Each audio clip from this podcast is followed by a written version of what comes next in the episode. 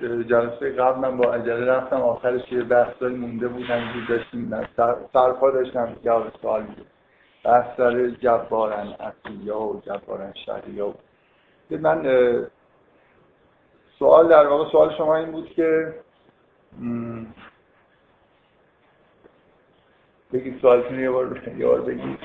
چرا این جبارن یا کلا یه آیا مثبت تلقی میشه یا منفی نه دیگه منفیه که داره نفی میشه دیگه که اینجوری نبودن. اگه ویژگی منفی داره میشه این که یه نفر کلا در مادرش که حالا شما تکلیفتون بود که با توجه به چیزایی خوندین و اینا خیلی در مورد پدر مادرش این جفا رو هستی لاقل این دید اینجوری مثلا اتفاقاتی افتاد.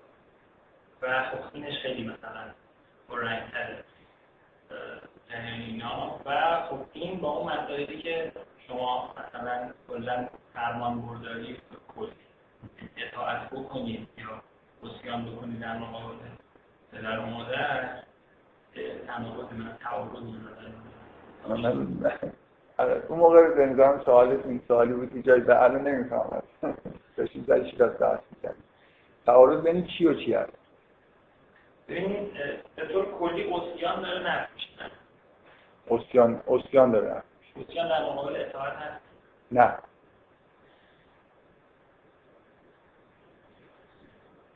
نه آخه ببین یه بار یه بار اینه که مثلا اینجوری نیست که من میگم یه من بگم. مثلا من یه بار میگم که باید از پدر مادرتون اطاعت بکنید یا بگم از پدر مادرتون اطاعت این گزار غلطه. لازم نیست که از پدر مادرتون اطاعت بکنید این معنیش نیست که اسیانگر باشید می‌خوام این در اسیانگر یعنی ببین یا آدمی در موقع آدمایی هستن فرزندان اسیانگر که در مقابل پدر مادر خودشون حالت اسیان دارن. یعنی رو هر چی بگن اینا مثلا این کار خلافش می‌کنن. یه جوری نافرمانن. ببین یه بار اینه که من میگم که اصلا حرف پدر مادر ملاک این نیست که شما اون کار اصلا انجام بدید یا ندید. خب؟ این و در این حال میگم نباید حالت اسیان داشته باشید مثلا پدر مادرتون. نه اینکه همه حرفاشون رو گوش بدید. حالت اسیان یعنی اینکه من مثلا فرض کنم من نسبت به یه آدمی نسبت به فرمانهای آدمی حالت اسیانگرانه دارم. حد کار ندارم حرف حق می‌زنه یا ناحق بررسی نمی‌کنم. دوست ندارم حرفاشو گوش بدم. این اتفاقی که بین بچه ها و والدین میفته دیگه. کلا روابط فرزندان با والدین روابط خیلی خاص و عجیب و غریبیه. خیلی حساسه خیلی خیلی در واقع روابط خطرناکی از نظر اینکه اگه یه ذره مثلا یه کاری بکنید که ناراحت کننده باشه برایشون ممکنه به ضررتون تمام بشه. در این حال منبع شرک هم هست مثلا. یه جوری. یکی از مهمترین منابع شرک دیگه تو قرآن مرتب حرف از بت پرستی هست مشکلشون چیه؟ دارن راه رسم آبا اجدادشون رو در واقع اطاعت می‌کنن و این راه رسم از طریق خانواده معمولا به بچه ها منتقل میشه اینکه یه رابطه بین فرزند و پدر مادر می‌تونه شکل بگیره و فراوان هم ما می‌بینیم. تو قرآن حتی نمونه خیلی واضحی ازش هست. یه جایی که به طور تمثیلی از آدمی خاصی نام برده نمیشه. مثلا ولی نه اینکه حالا مثلا میگه که از آدمی داره یاد می‌کنه که پدر مادرش بهش میگن که ویلک آمن پدر مادرش آدمان خوبی هستن. به فرزندشون میگن که مثلا وای بر تو ایمان بیار و فرزندش حالت اسیان داره دیگه نسبت به والدین خودش. الان کلا ما توی این دور زمانه این حالت رو زیاد می‌بینیم. به دلیل این مشکلی که در اثر اختلاف نسل ها پیش میاد. دو قرن قبل ما به این صورت مشکل اختلاف نسل ها مطمئنا نداشتیم 100 سال پیش 50 سال پیش تو ایران هم به این صورت نبود. الان یه وضعیتی تو دنیا پیش اومده مثلا توی قرن اخیر صد سال اخیر که واقعا بچه ها احساس می‌کنن که پدر مادر تو دنیای اینا زندگی نمی‌کنن. چون دنیا خیلی به سرعت حداقل زواهرش داره. متحول میشه بچه ها احساس نمی‌کنن که تجربیات والدین به دردشون می‌خواد اصلا این یه ویژگی دنیای مدرن. اصلا یه بارم بهش اشاره کردم که آدمای پیر قبلا خیلی احترام پیدا می‌کردن. ریش سفید بودن به معنای با تجربه بودن خیلی. الان اصلا اینجوری نیست. واقعا توی جوامع مدرن آدمی پیر اون احترام سابق خودشون نداره برای اینکه واقعا هم توی مسائلی که روزمره که لاقل پیش میاد تجربیاتش خیلی به درد نمی‌خوره. الان وقتی توی خانواده های اینجوریه که بچه ها خیلی زود چیزایی یاد می‌گیرن که پدر مادرشون بلد نیستن الان بچه ها مثلا تو خیلی خانواده کامپیوتر بلدن به اینترنت وصل میشن پدر مادرشون مثلا بلد نیستن مثل آدم بی سواد و کلا این احساس فرمانبرداری رو به اون معنای قدیمش از بین می‌بره و ما بیشتر در واقع به اون پدیده اوسیان. هر دوتاش اشکال داره دیگه. فرمانبرداری محض که تبلیغ میشه که مثلا هر چی پدر مادرتون گفتن با شما گوش بدید که این به نظر من به وضوح مخالف با قرآنه.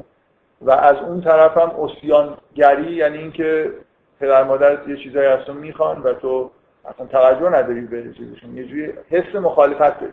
حس اینکه از زیر حرف هر کسی رو ممکنه گوش بده یعنی پدر مادر حالت نافرمانی داره. دقت می‌کنید اون حالت سومش حالت سومش که توی قرآن در واقع داره تبلیغ میشه اینه که تابع حق باشه دیگه. در مورد به اصطلاح اینکه اطاعت کردن و اطاعت نکردن از فرمان بستگی این داشته باشه که اون فرمان فرمان حقی هست یا نیست. فرمان خود با فرمان خدا در واقع یکی هست یا نیست. من میل دارم بحث بکنم. برای خاطر اینکه برنامه می نبود که الان توی این جلسات به همچین بحثایی برسیم. ولی این یکی از موضوع این سوره هست. یعنی واضح جایی که تو قرآن یه فرزندی مقابل والدینش وایستاده مقابل پدرش و داره نافرمانی می‌کنه دیگه ابراهیمه. به طور طبیعی اونجا مفصلتر بحث کنیم ولی همین الان هم من فکر می‌کنم برای روشن شدن موضوع بد نیست که حالا یه چند دقیقه صحبت بکنیم من اینه که قرآن خیلی به قول معروف مثال های اکستریم می‌زنه. مثلا یه مثالیه که پدر مادر دارن میگن مشرک باش پدر مثلا ابراهیم.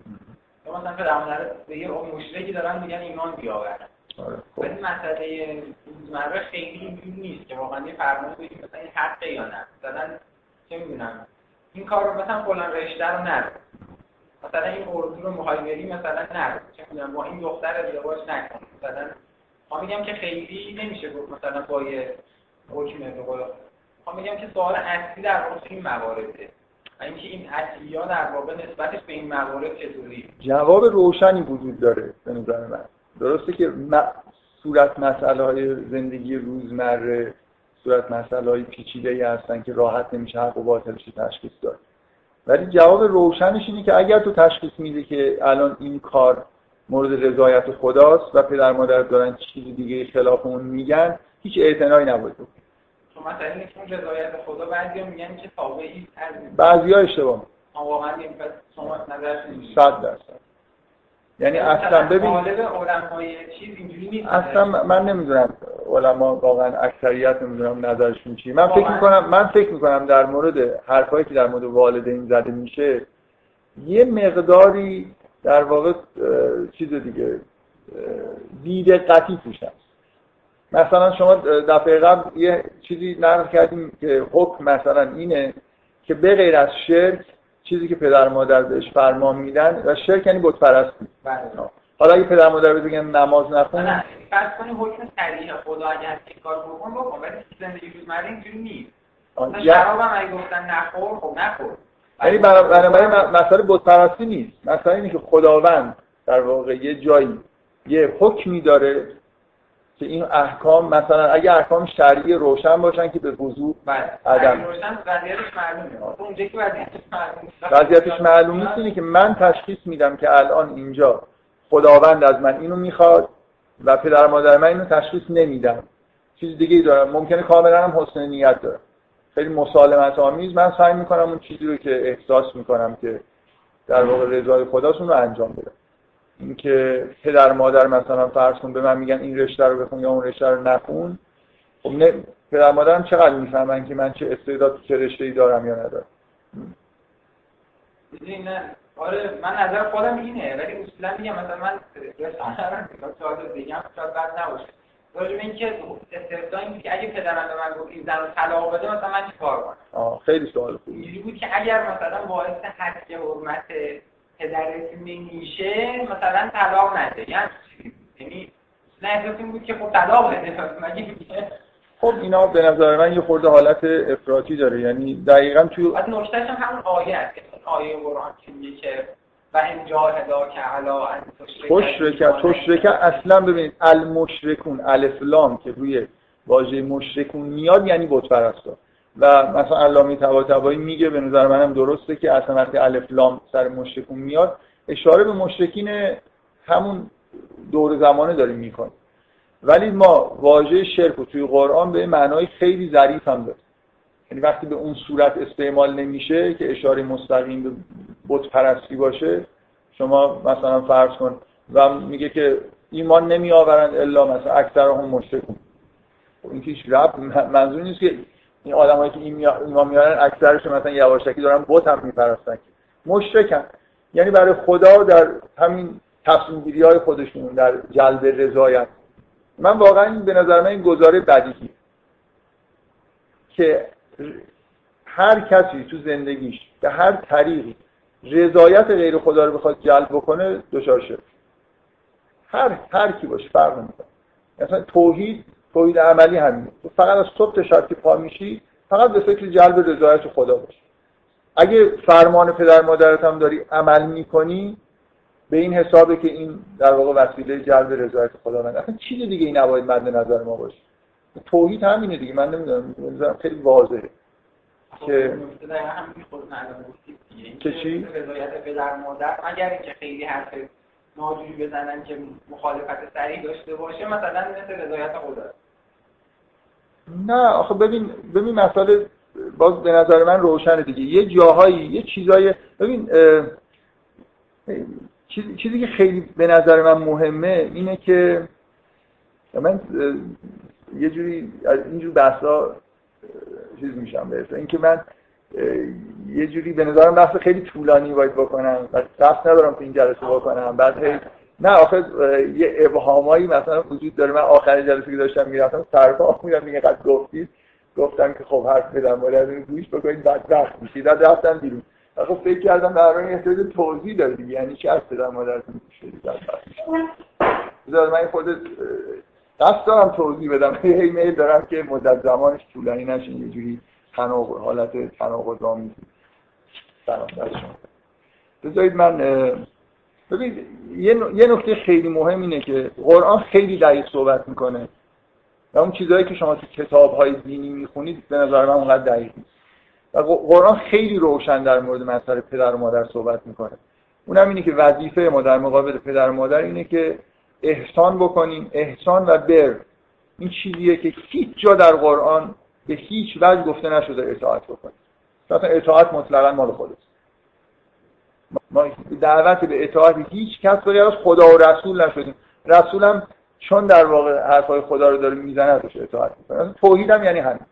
توحید عملی یعنی من اصولا اصلا تو ذهنم نیست که از کسی چی موجود دیگه وجود داره که بهش فکر بکنم که رضایتش رو جلب بکنم اطاعت بکنم ازش.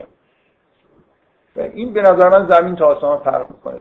فرمان دادن به مردم که به پدر مادر خودتون نیکی بکنید و باشون خوشرفتاری بکنید مهربان باشید متواضع باشید در مقابلشون. نه چیزایی که قرآن ما رو دعوت می‌کنه در مقابل پدر مادرمون اینجوری رفتار بکنیم و دعوت کردن به اینکه اطاعت بکنیم ازشون دعوت کردن به اینکه جلب رضایتشون رو بکنیم. این این حرف به نظر من. به این سراحت گفتن که مثلا باید پدر مادر ازت راضی باشه. کاملا این حرف غلطه. به وضوح. یا اصلا میگن که اگه پدر مادری که ازش راضی نباشه بهش نمیره. خب پدر مادر نفر دیوونن مثلا.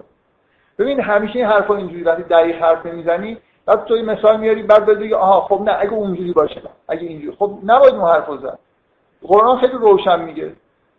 قرآن یعنی موضوع من در مقابل پدر مادرم اینه که از صبح تا شب که پا میشن دلم می‌خواد درشون کارهای خوب انجام بدم بهشون محبت بکنم.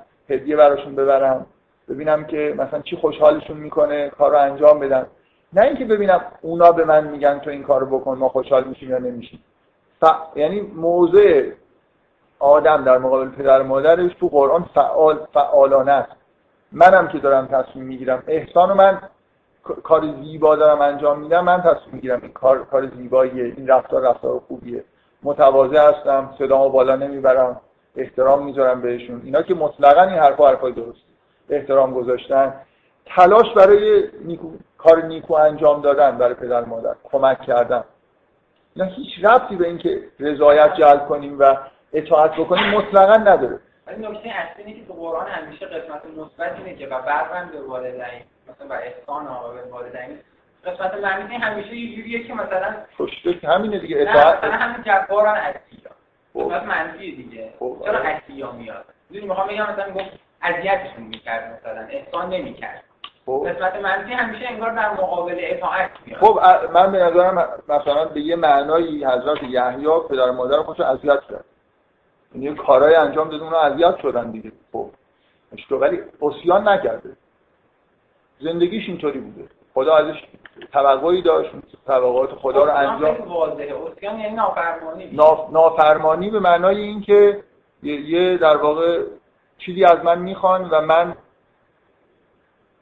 جدای از اینکه حق و باطله دارم اسیان می‌کنم یعنی مثلا نافرمانی حس نافرمانی دارم مثلا نمی‌خوام انگار حرفش گوش بدم این فلسفه ای داره که دوتاست یعنی سوراخ باشه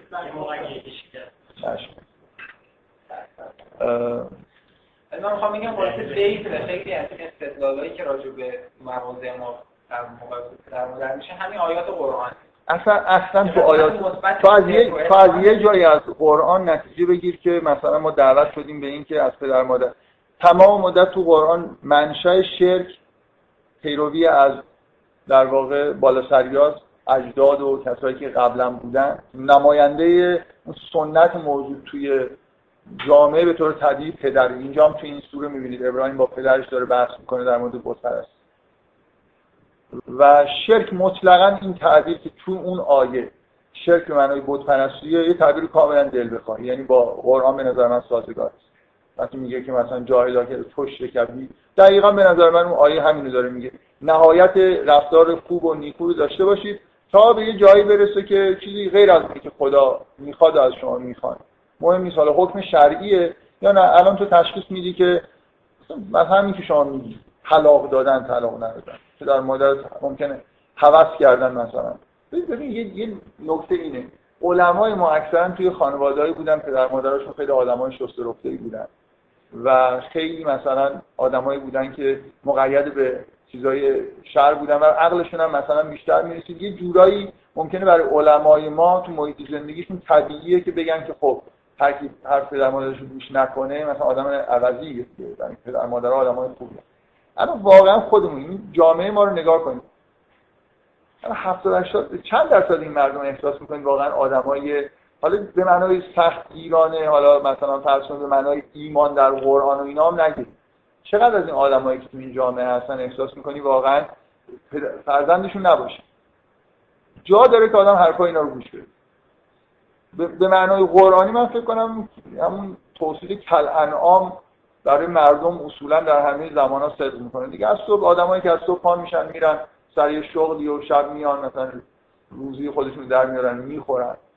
من میگم اصلا واقعا وقتی اگه یه عالمی این حرف رو بزنه که از پدر مادر خودتون اطاعت کنید یا رضایتشون جلب بکنید واقعا یه تو این جامعه یعنی شما دارید بچه ها رو می‌دید دست همین مردمی که مثل خودشون بشن دیگه. اگه حرف این پدر مادرایی که توی جامعه چون این همه آدم واقعا دیوونه و عوضی که توی جامعه هستن اینا به هر حال پدر مادر یه خانواده‌ای هستن. بعد من فرمان بدم به بچه های معصوم بیچاره که تازه وارد این دنیا شدن یه شور و شوقی مثلا دارن که حرف این آدما رو گوش بدن.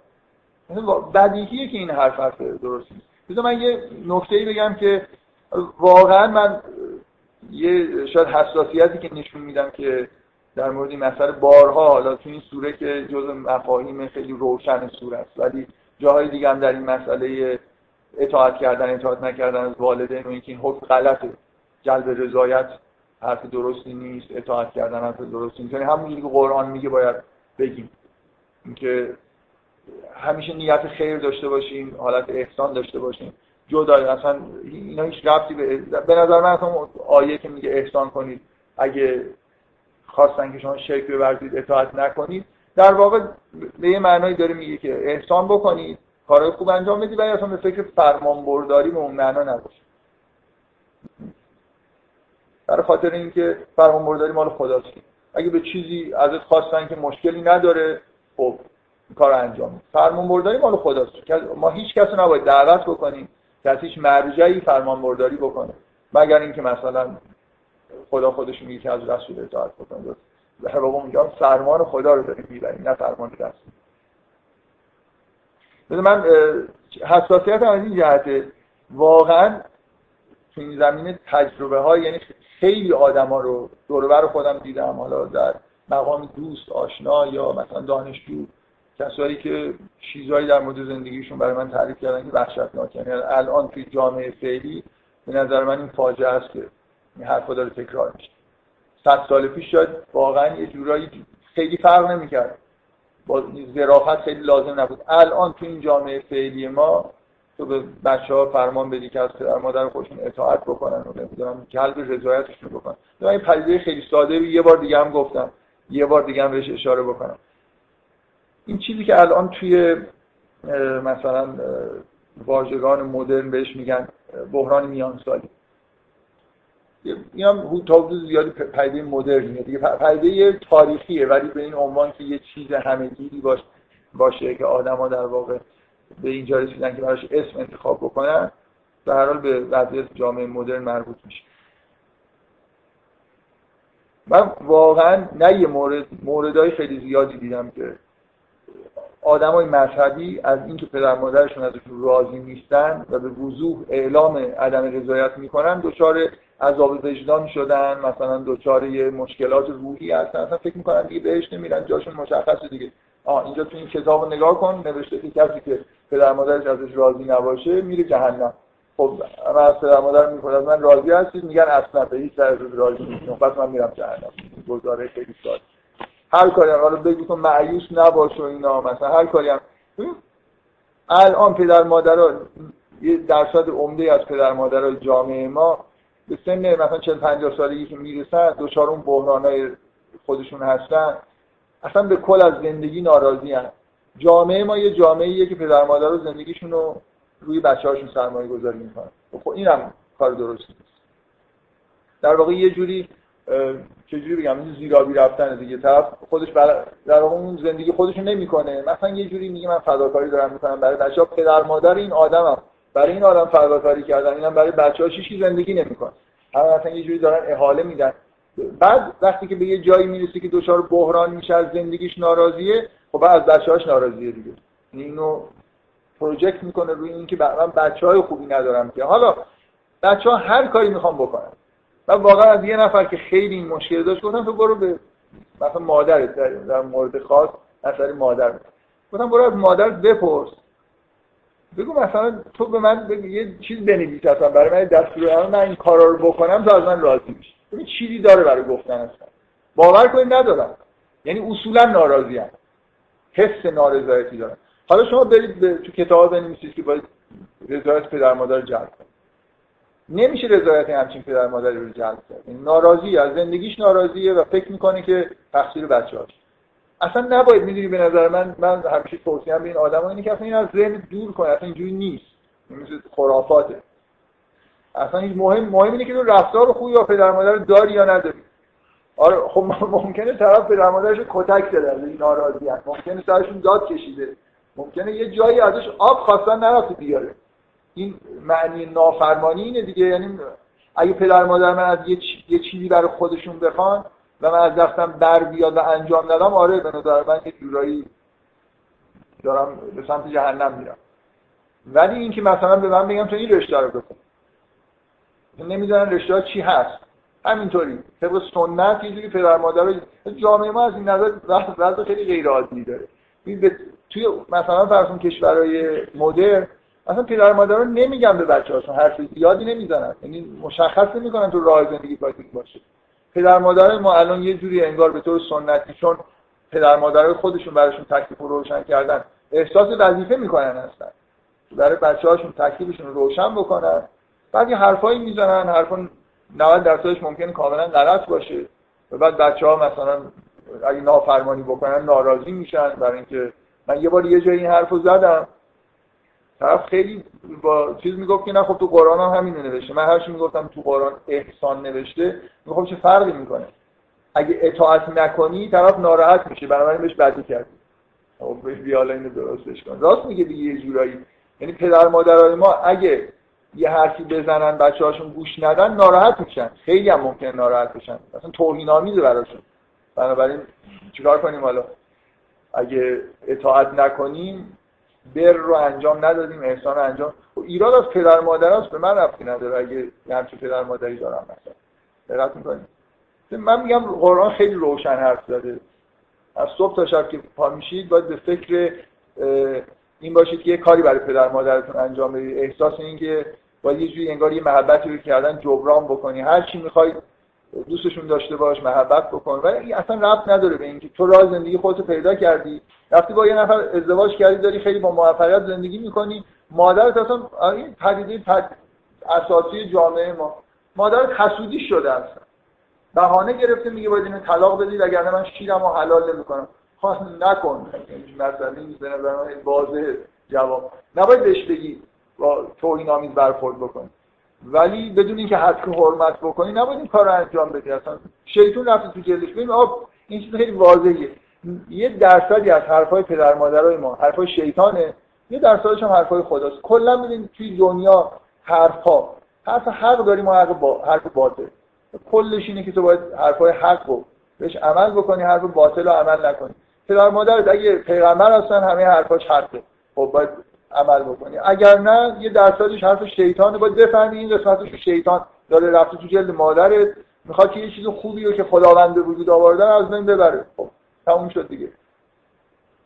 ابراهیم چی میگه به پدرش؟ میگه که از شیطان پیروی نکن. چرا؟ میگه اینجا میگه من یه چیزایی می‌دونم تو نمی‌دونی بیا تو از من تبعیت کن. موضوع حق و باطل موضوع من پدر مادر و این حرفا. ولی ببین همین ناف مطمئنا تو زندگی هر آدمی به نظر من پیش میاد که یه جاهایی یه جوری کاری انجام میده که با خواسته پدر مادرش ممکنه یکی نباشه. فکر کنم حتی اگه پدرش پیغمبر باشم یه همچین موردایی پیش میاد. و خیلی هم مهمه که پیش بیاد. برای اینکه مهمه که تفکیک بشه بین اینکه تو داری رضایت خدا رو جلب می‌کنی یا غیر خدا. یعنی به پدر مادر خدا هستن. و اگه مثلا پدر پیغمبر باشه خیلی مسئله است دیگه. از اول هرچی گفته گوش کردی. حالا چجوری بفهمی که تو مثل خیلی یعنی آدمای زبونی که توی دنیا زندگی می‌کنن و مثلا حالا تحت فرمان پدر تحت فرمان یه آدمی قرار می‌گیرن تو زندگیشون اینجوریه یا نه؟ واقعا مثلا انتخابش کردی مثل اینکه به عنوان اینکه مثل یه پیغمبر رو شناسایی کردی پدرتو شناسایی کردی.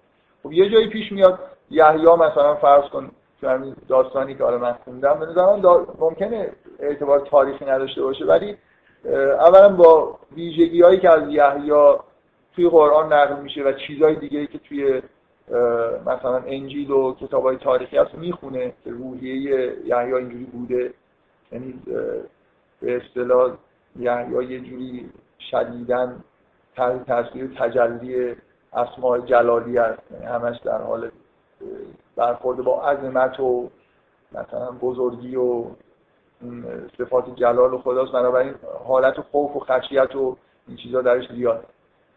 یه جایی زکریا ازش می پدر خوب اینه دیگه. می‌پرسه می‌بینیم نه یحیی میگه که من اینجوری هم میگه خب کار تو غیر از کار من. یعنی اگه واقعا پدرت نمی‌خواد زورگویی بکنه نمی‌خواد مثلا هوای نفس خودش رو به نفس چیز برسونه. خب نهایتش اینه که هر رو که به نظرش درسته بهت می‌زنه و تو هم حالا جوابشو میدی. اگه جواب قانع کننده داشته باشی چرا می‌خوای این کارو بکنی؟ خب دیگه ادامه نمیدی. ولی ما تو جامعهمون با چیزای بحرانی به نظر من واقعا روبرو هستیم. خیلی موارد زیاد با من اصلا بذار اینجوری موردهای خیلی زیادی هست که پدر مادر رو فشار میارن به بچه‌هاش بچه‌هاش. ببین یعنی یه مشکل کشور ما این ما هنوز پدر مادرای ما اکثرا متعلق به نسلی هستن که قبل از انقلاب زندگی می‌کردن. و اصولا مثلا فرض توی شهری مثل تهران خیلی مقید خیلی خانواده ها مقید به مسائل شرعی دیگه نبودن. حجاب رعایت نمی‌کردن زنا نمی‌دونم ممکن بود از مشروبات الکلی استفاده بکنن و الی انقلاب شده مخصوصا سال اول انقلاب واقعا این مسئله حالت بحرانی. من تو دوستای خودم هم سن و سال خودم اینو که بچه ها تحت تاثیر تبلیغات تو مدرسه تحت تاثیر محیط فرهنگی که به وجود اومده بود مذهبی می‌شدن. پدر مادر اصلا مذهبی نبودن.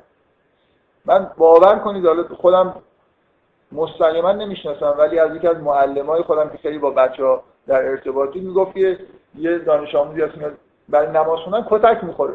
رسما. پدرشون می‌زنه. می‌فهمه که این داره نماز می‌کنه یعنی جامعه ما اون جامعه سنتی که اون علمایی که این حرفا رو می‌زنن دیگه نیست. من واقعا خودم برخورد کردم با دخترایی که خونهشون با رعایت کردن حجاب توی مجالس خانوادگی مشکل دارن یعنی پدر مادرشون به شدت ناراحت میشن. احساس توهین می‌کنن. خانوادهشون هم ممکن همین احساس بکنن که مثلا یعنی چی؟ مگه ما بهتون نظری داریم تو برای چی جلوی اقوام نزدیکی که تا دیروز مادرت مثلا حجاب رعایت نمی‌کنه تو مثلا 12 سالت می‌خوای حجاب رعایت یه جوریه دیگه. که کلا ببین این حرفا رو زدن و بعد هی اول بگم بت پرستی بعد بگیم حالا اینجوری شد چی؟ نه خب مثلا احکام شرع هست. بعد هم جایی مثال بزنیم بگین تو این مورد هم اگه نمی‌دونم اونجوری نشه. قرآن چیز روشنی داره میگه. تو پدر مادر باید موضوع این باشه حالت احسان و بر و نیکی و محبت داشته باشی. و اصلا مسئله اطاعت کردن نیست. یعنی یه بخشی از حرفای پدر مادر رسما شیطان از اون بر داره نفوذ می‌کنه از نفوذ پدر مادر روی تو داره استفاده می‌کنه برای اینکه تو از راه حق مثلا منحرف بکنه تو باید اینو تشخیص بدی. و یه جور محترمانه بدونی که حتم حرمت بشه سعی کنی که اینجا رو طی بکنی دیگه. این خیلی به نظر من رابطه با پدر مادر حساس می‌کنه. فکر می‌کنم فکر خیلی مسئله مهمی برای این نوع برخوردی که توی جامعه سنتی ما نسبت به والدین هست که یه جوری باستاب یه چیز تاریخیه. مثل اینکه میگم دیگه آدم آدم از تجربه شخصی خودشون استفاده می‌کنن. در حالی که آدم لاقل باید بره با هزار نفر مثلا خانواده دیگر رو ببینه ببینه بعدا می‌تونه بگه که تو باید رضایت پدر مادر رو جلب کنی. واقعا رضایت پدر مادر همون رضایت خداست. قطعا نیست. یا اطاعت کردن از پدر مادر اطاعت خداست کاملا به نظر بیدقتیه چیزی که خدا از ما می‌خواد اینه که نهایت تواضع و احترام. این هیچ چیزی من وقتی میگم مثال پدر مادر باید متواضع باشی احترام بذاری یا بهشون نیکی بکنی هیچ استثنایی نداره تو هر چی می‌خوای بگو. من میگم تو باید همیشه موضوعت میگی باشی کتکت هم زدن تو نباید صدات بالا ببری. فوش بهت دادن تو نباید بهشون جواب بدی. هیچ هیچ استثنایی نداره الان ابراهیم وایستاده جلوی پدرش خیلی با سراحت داره با تمام زندگی پدرش رو برده زیر سوال. پدرش در حدی ناراحتی که میگه تو رو سنگسار می‌کنم. راضی نیست پدر ابراهیم از ابراهیم راضی نیست. ولی توی حرفای ابراهیم ذره بی احترامی هست. میگه خب من یه چیزایی می‌دونم که نمیدیم بیا از من. بی احترامی که نیست. داره دلسوزانه بر یعنی به یه معنای ابراهیم داره به حکم خدا عمل می‌کنه داره احسان می‌کنه. داره به زیباترین صورت ممکن پدرش رو دعوت می‌کنه به راه حق و پدرش هم نه در درصد 99 دهم حرفاش حرفای شیطان. این آدمو که نمیشه ازش اطاعت کرد. می‌خواد پدرت باشه می‌خواد کسی دیگه باشه. و این آدمایی که پیرو شیطانن پدرن. همیشه یادت باشه. تو همین جامعه ما آدمای شیطان صفتی هستن پدر و مادر و اون حکم وقتی که یکی از علما داره میده اگه فرزندی همچین آدمی چیز بشه به اصطلاح به حالت به اصطلاح دینی برسه به ایمان برسه یا داره به این سمت حرکت می‌کنه مشکل براش ایجاد می‌کنه اون حکم. اصلا مسائل شرعی نیست. پدر بهت فرما میده تو این مهمونی باید بیاد. تو می‌دونی که اون مهمونی مهمونی خوبی نیست. نباید بری اصلا من خیلی آزادی عمل می‌بینم توی اینکه توی اصلا مثلا نیست که فتوای شرعی مشخصی حکم کلی وجود داشته باشه.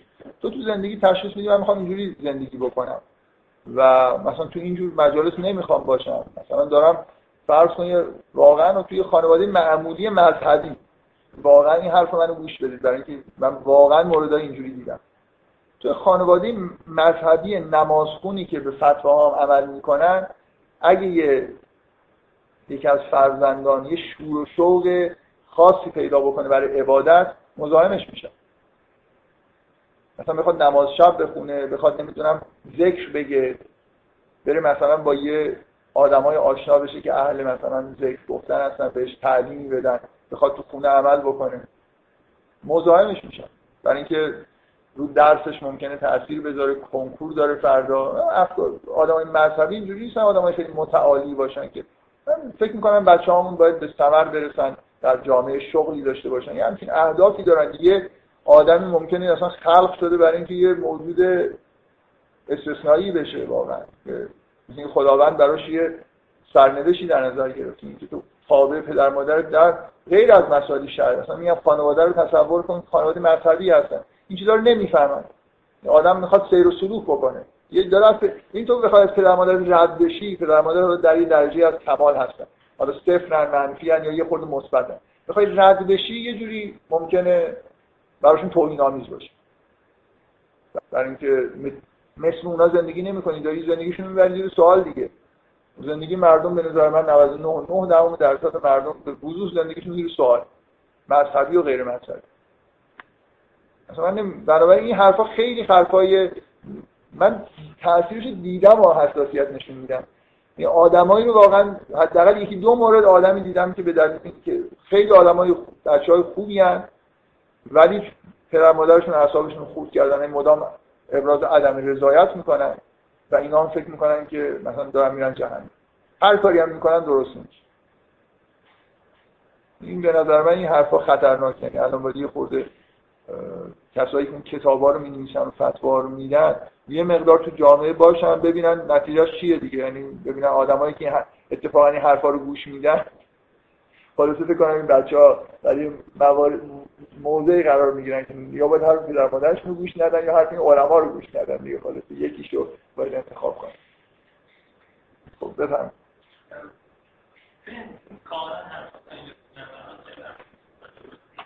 اما مشکل یه حوزه هایی که پیش میاد. مثلا اکثر چیزایی که برخورد حالا طیف ماها با پدر مادر داریم زمینه هایی نیستش که خیلی مثلا شما بگید حالا یه دستور خیلی دقیقی وجود داره یا اینکه یه حق باطل خیلی واضحی وجود داره. خب مثلا فرض کنید من مثال بزنم خیلی ساده ها. مثلا رنگ پیراهن. خب واقعا شما مثلا ممکن برید یه جایی رنگ پیراهن همونی که پدر مادرت میگم یعنی آخه اونجا هیچ ربطی به رضایت خدا نداره. ببین الان پدر مادر بهت میگم برو برای آب بیار. مثلا تو حالا فکر کنی که مثلا بیارم نیارم خدا راضی است. خدمتی بهشون می‌تونی بکنی بکن. یا مثلا رنگ ببین یه بار رنگ پیرهن اگه معنی خاصی نداره برای تو مثلا فرض کن ممکنه جامعه یه جوری شده این رنگ پیرهن یه معنی خاصی داره پدر مادر نمی‌فهمن. مثلا الان فرض کن نارنجی بپوشی یا مثلا پدر مادر نمی‌فهمن. خب بهشون سعی کن توضیح بدی لازم نیست.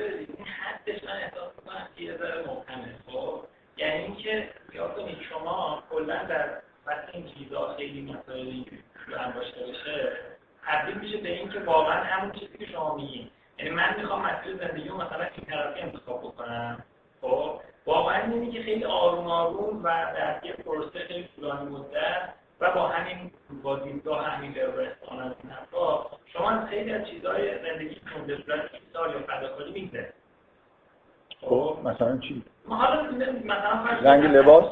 نه نه رنگ لباس لزوما نه. مثلا فرض کنید که شما واقعا خیلی به این که خیلی مثلا رشته مهندسی فلان بخونید یا رشته مهندسی بخونید خب حالا این هم میشه خوند می‌دونید چی میگن اینجوری نیست که خیلی مثلا راه زندگی من یه خلل بزرگ ایجاد کنه. من فرض کنید خب حالا من میرم مهندسی مثلا فلان.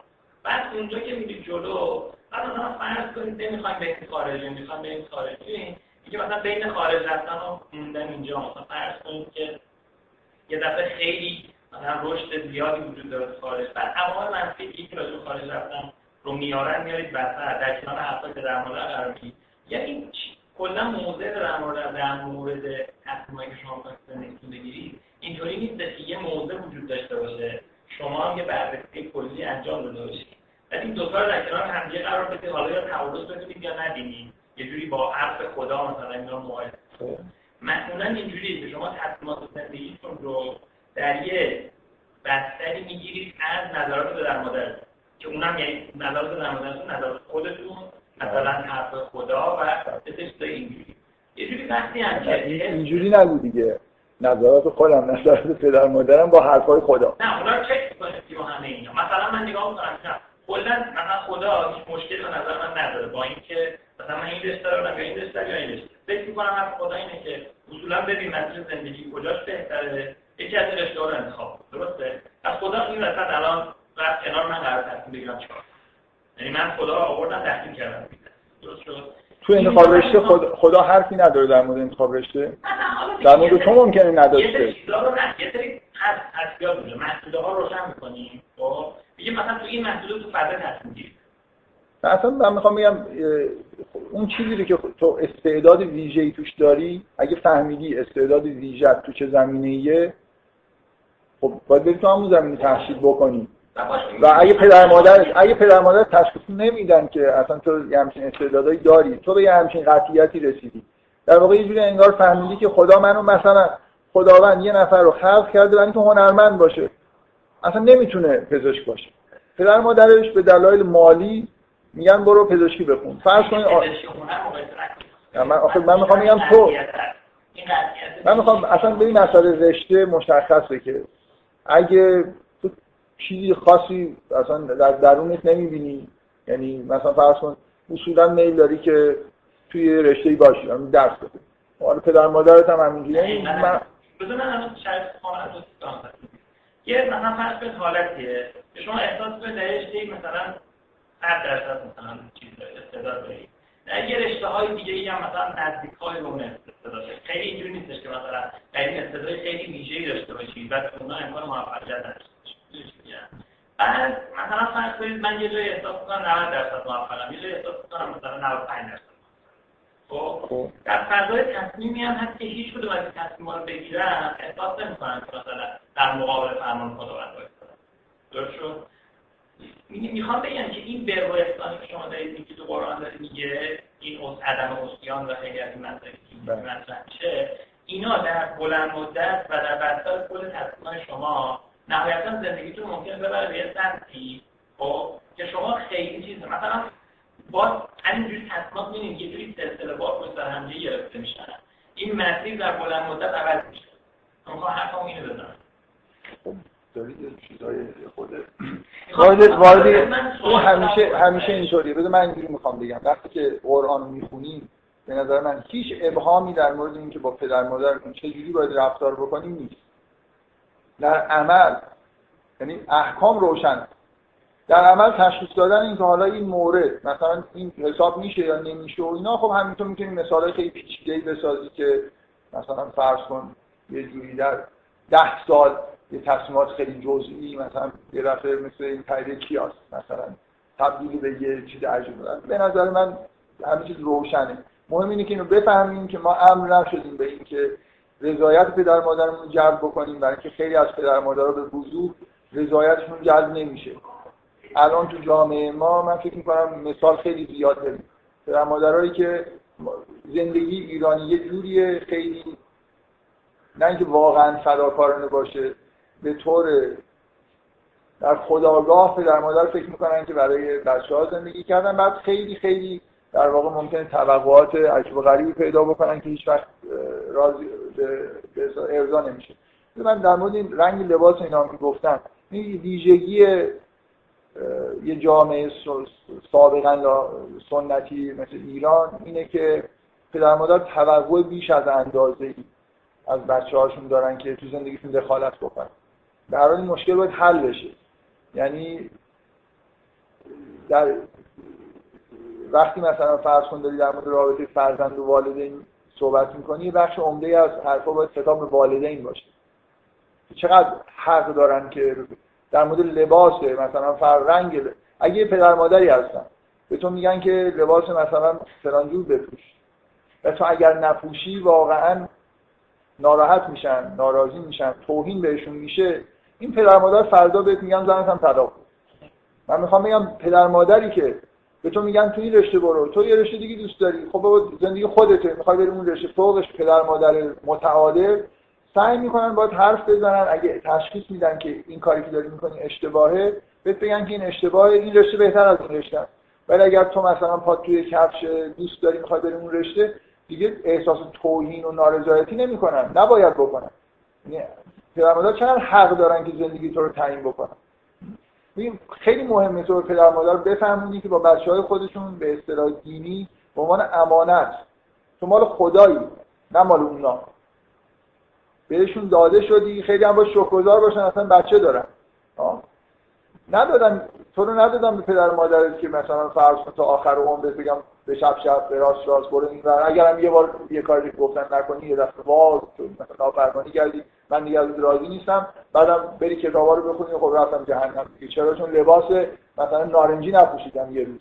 حرفا به نظر من به وضوح من مطمئنم مثال عجیب غریب میشه ساختی خود تحلیلش سخت باشه. یعنی حرفا روشنه. اینکه نباید حرف اطاعت و رضایت زد ولی تا می‌خوای حرف محبت و احسان و ببین اطاعت کرد. اگه یه چیزی ازت می‌خوان آب می‌خوان ازت. این این نافر نه من می‌خوام بگم یعنی یه چیزی خواسته هایی دارن برای خودشون. ها دوست دارن که مثلا فرض کن تو پول داری دوست دارن که براشون یه خونه بخری براشون باید به نظر من با حمایتش بکنی. ولی مثلا یه بار در مورد تو حرف دارن در مورد زندگی تو دارن دخالت می‌کنن که تو مسیر زندگی تشخیص دادی نرو یا مثل ما زندگی کن. من من حالا یه خود یه جلسه ای که می‌خوام خود مفصل بحث کنم یه مکانیسم خیلی ساده ای میگم. که چرا پدر مادرها معمولا خیلی خیلی با حسن نیت راهنمایی اشتباه می‌کنه. در مورد کل زندگی.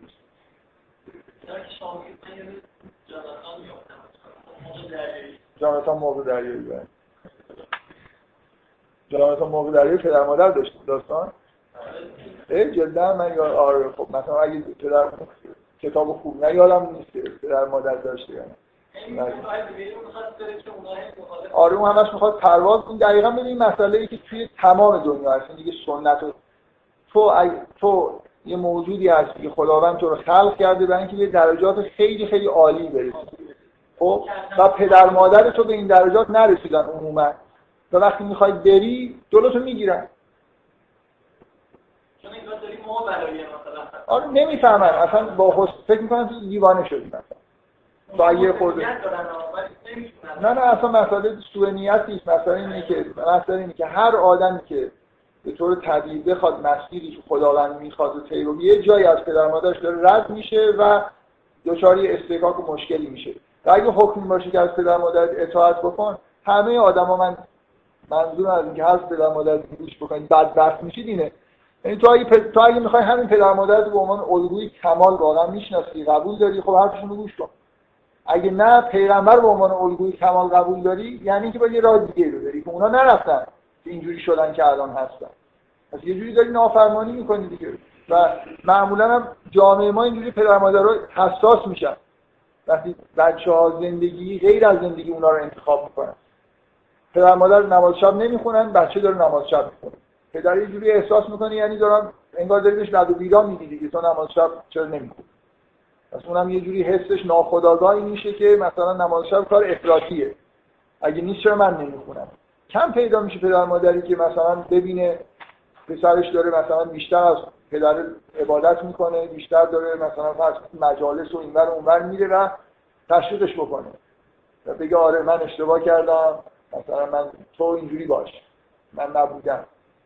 در هر حال به نظر من موضوع خیلی روشنه. یعنی قرآن خیلی روشن داره بیان می‌کنه و حرفای پیچیده شدن بحثا برای خاطر این حرفای حاشیه‌ایه که در واقع توی هم کتابا می من مطمئنم اون آدمایی که اون حرفا رو می همین حرفا رو بهش باشون بزنی قبول دارن. بی دقت دارن بیان می‌کنن. و مجبورن هی چیز بزنن هی تبصره بزنن تو تبدیل بشه به همین. یعنی تو خلاصه وقتی گفتی اطاعت کردن بعد میگه خب احکام شرع چی اگه یه جای من تشخیص دادم که خداوند از من اینو می‌خواد چی؟ خب اونم نه. اگر نمی‌دونم فلان چی بعد آخرش میگه همین دیگه. خب بس جایی که حرف حق می‌زنن حرف باطلی رو دارن از می‌خوان که تو زندگی معنوی تو. ممکنه یه تاثیر خیلی اساسی بذاره. من مثلا فکر کنم فرقای واقعی هم وجود داره. به نظر من اگه پدرت یا مادرت بخوانتت که از همسرت جدا بشی حتی اگه حد و حرمت بشم اشکال نداره. الان به نظر من توی سوره ابراهیم داره حد و حرمت پدرش می‌کنه. میگن پدرش بودتراش جز رؤسا بود. پسرش حالا اومده می‌خواد مثلا بوتا رو نپرسته. دیگه حد و حرمت دیگه یه جوری یه خود مسئله اینه که آدما بعضی حرمتشون خیلی دایرش وسیعه. مثلا تو یه ذره تکونی بخوری به حرمتشون برمیخوره. خب بخوره. اصلا ببین هیچ مهمی چه پدر مادر چه احساسی در مورد تو دارن من تو قرآن چیزی نمی‌گیرم در مورد کنترل تو مگه می‌تونی کنترل کنی احساسات پدر مادر پدر مادری که خودشون دلایل احساسات بدی دارن چیکار می‌خوای بکنی؟ ناراضی هم مثلا کلا از زندگیش. از جمله از تو. نمی‌دونم والا.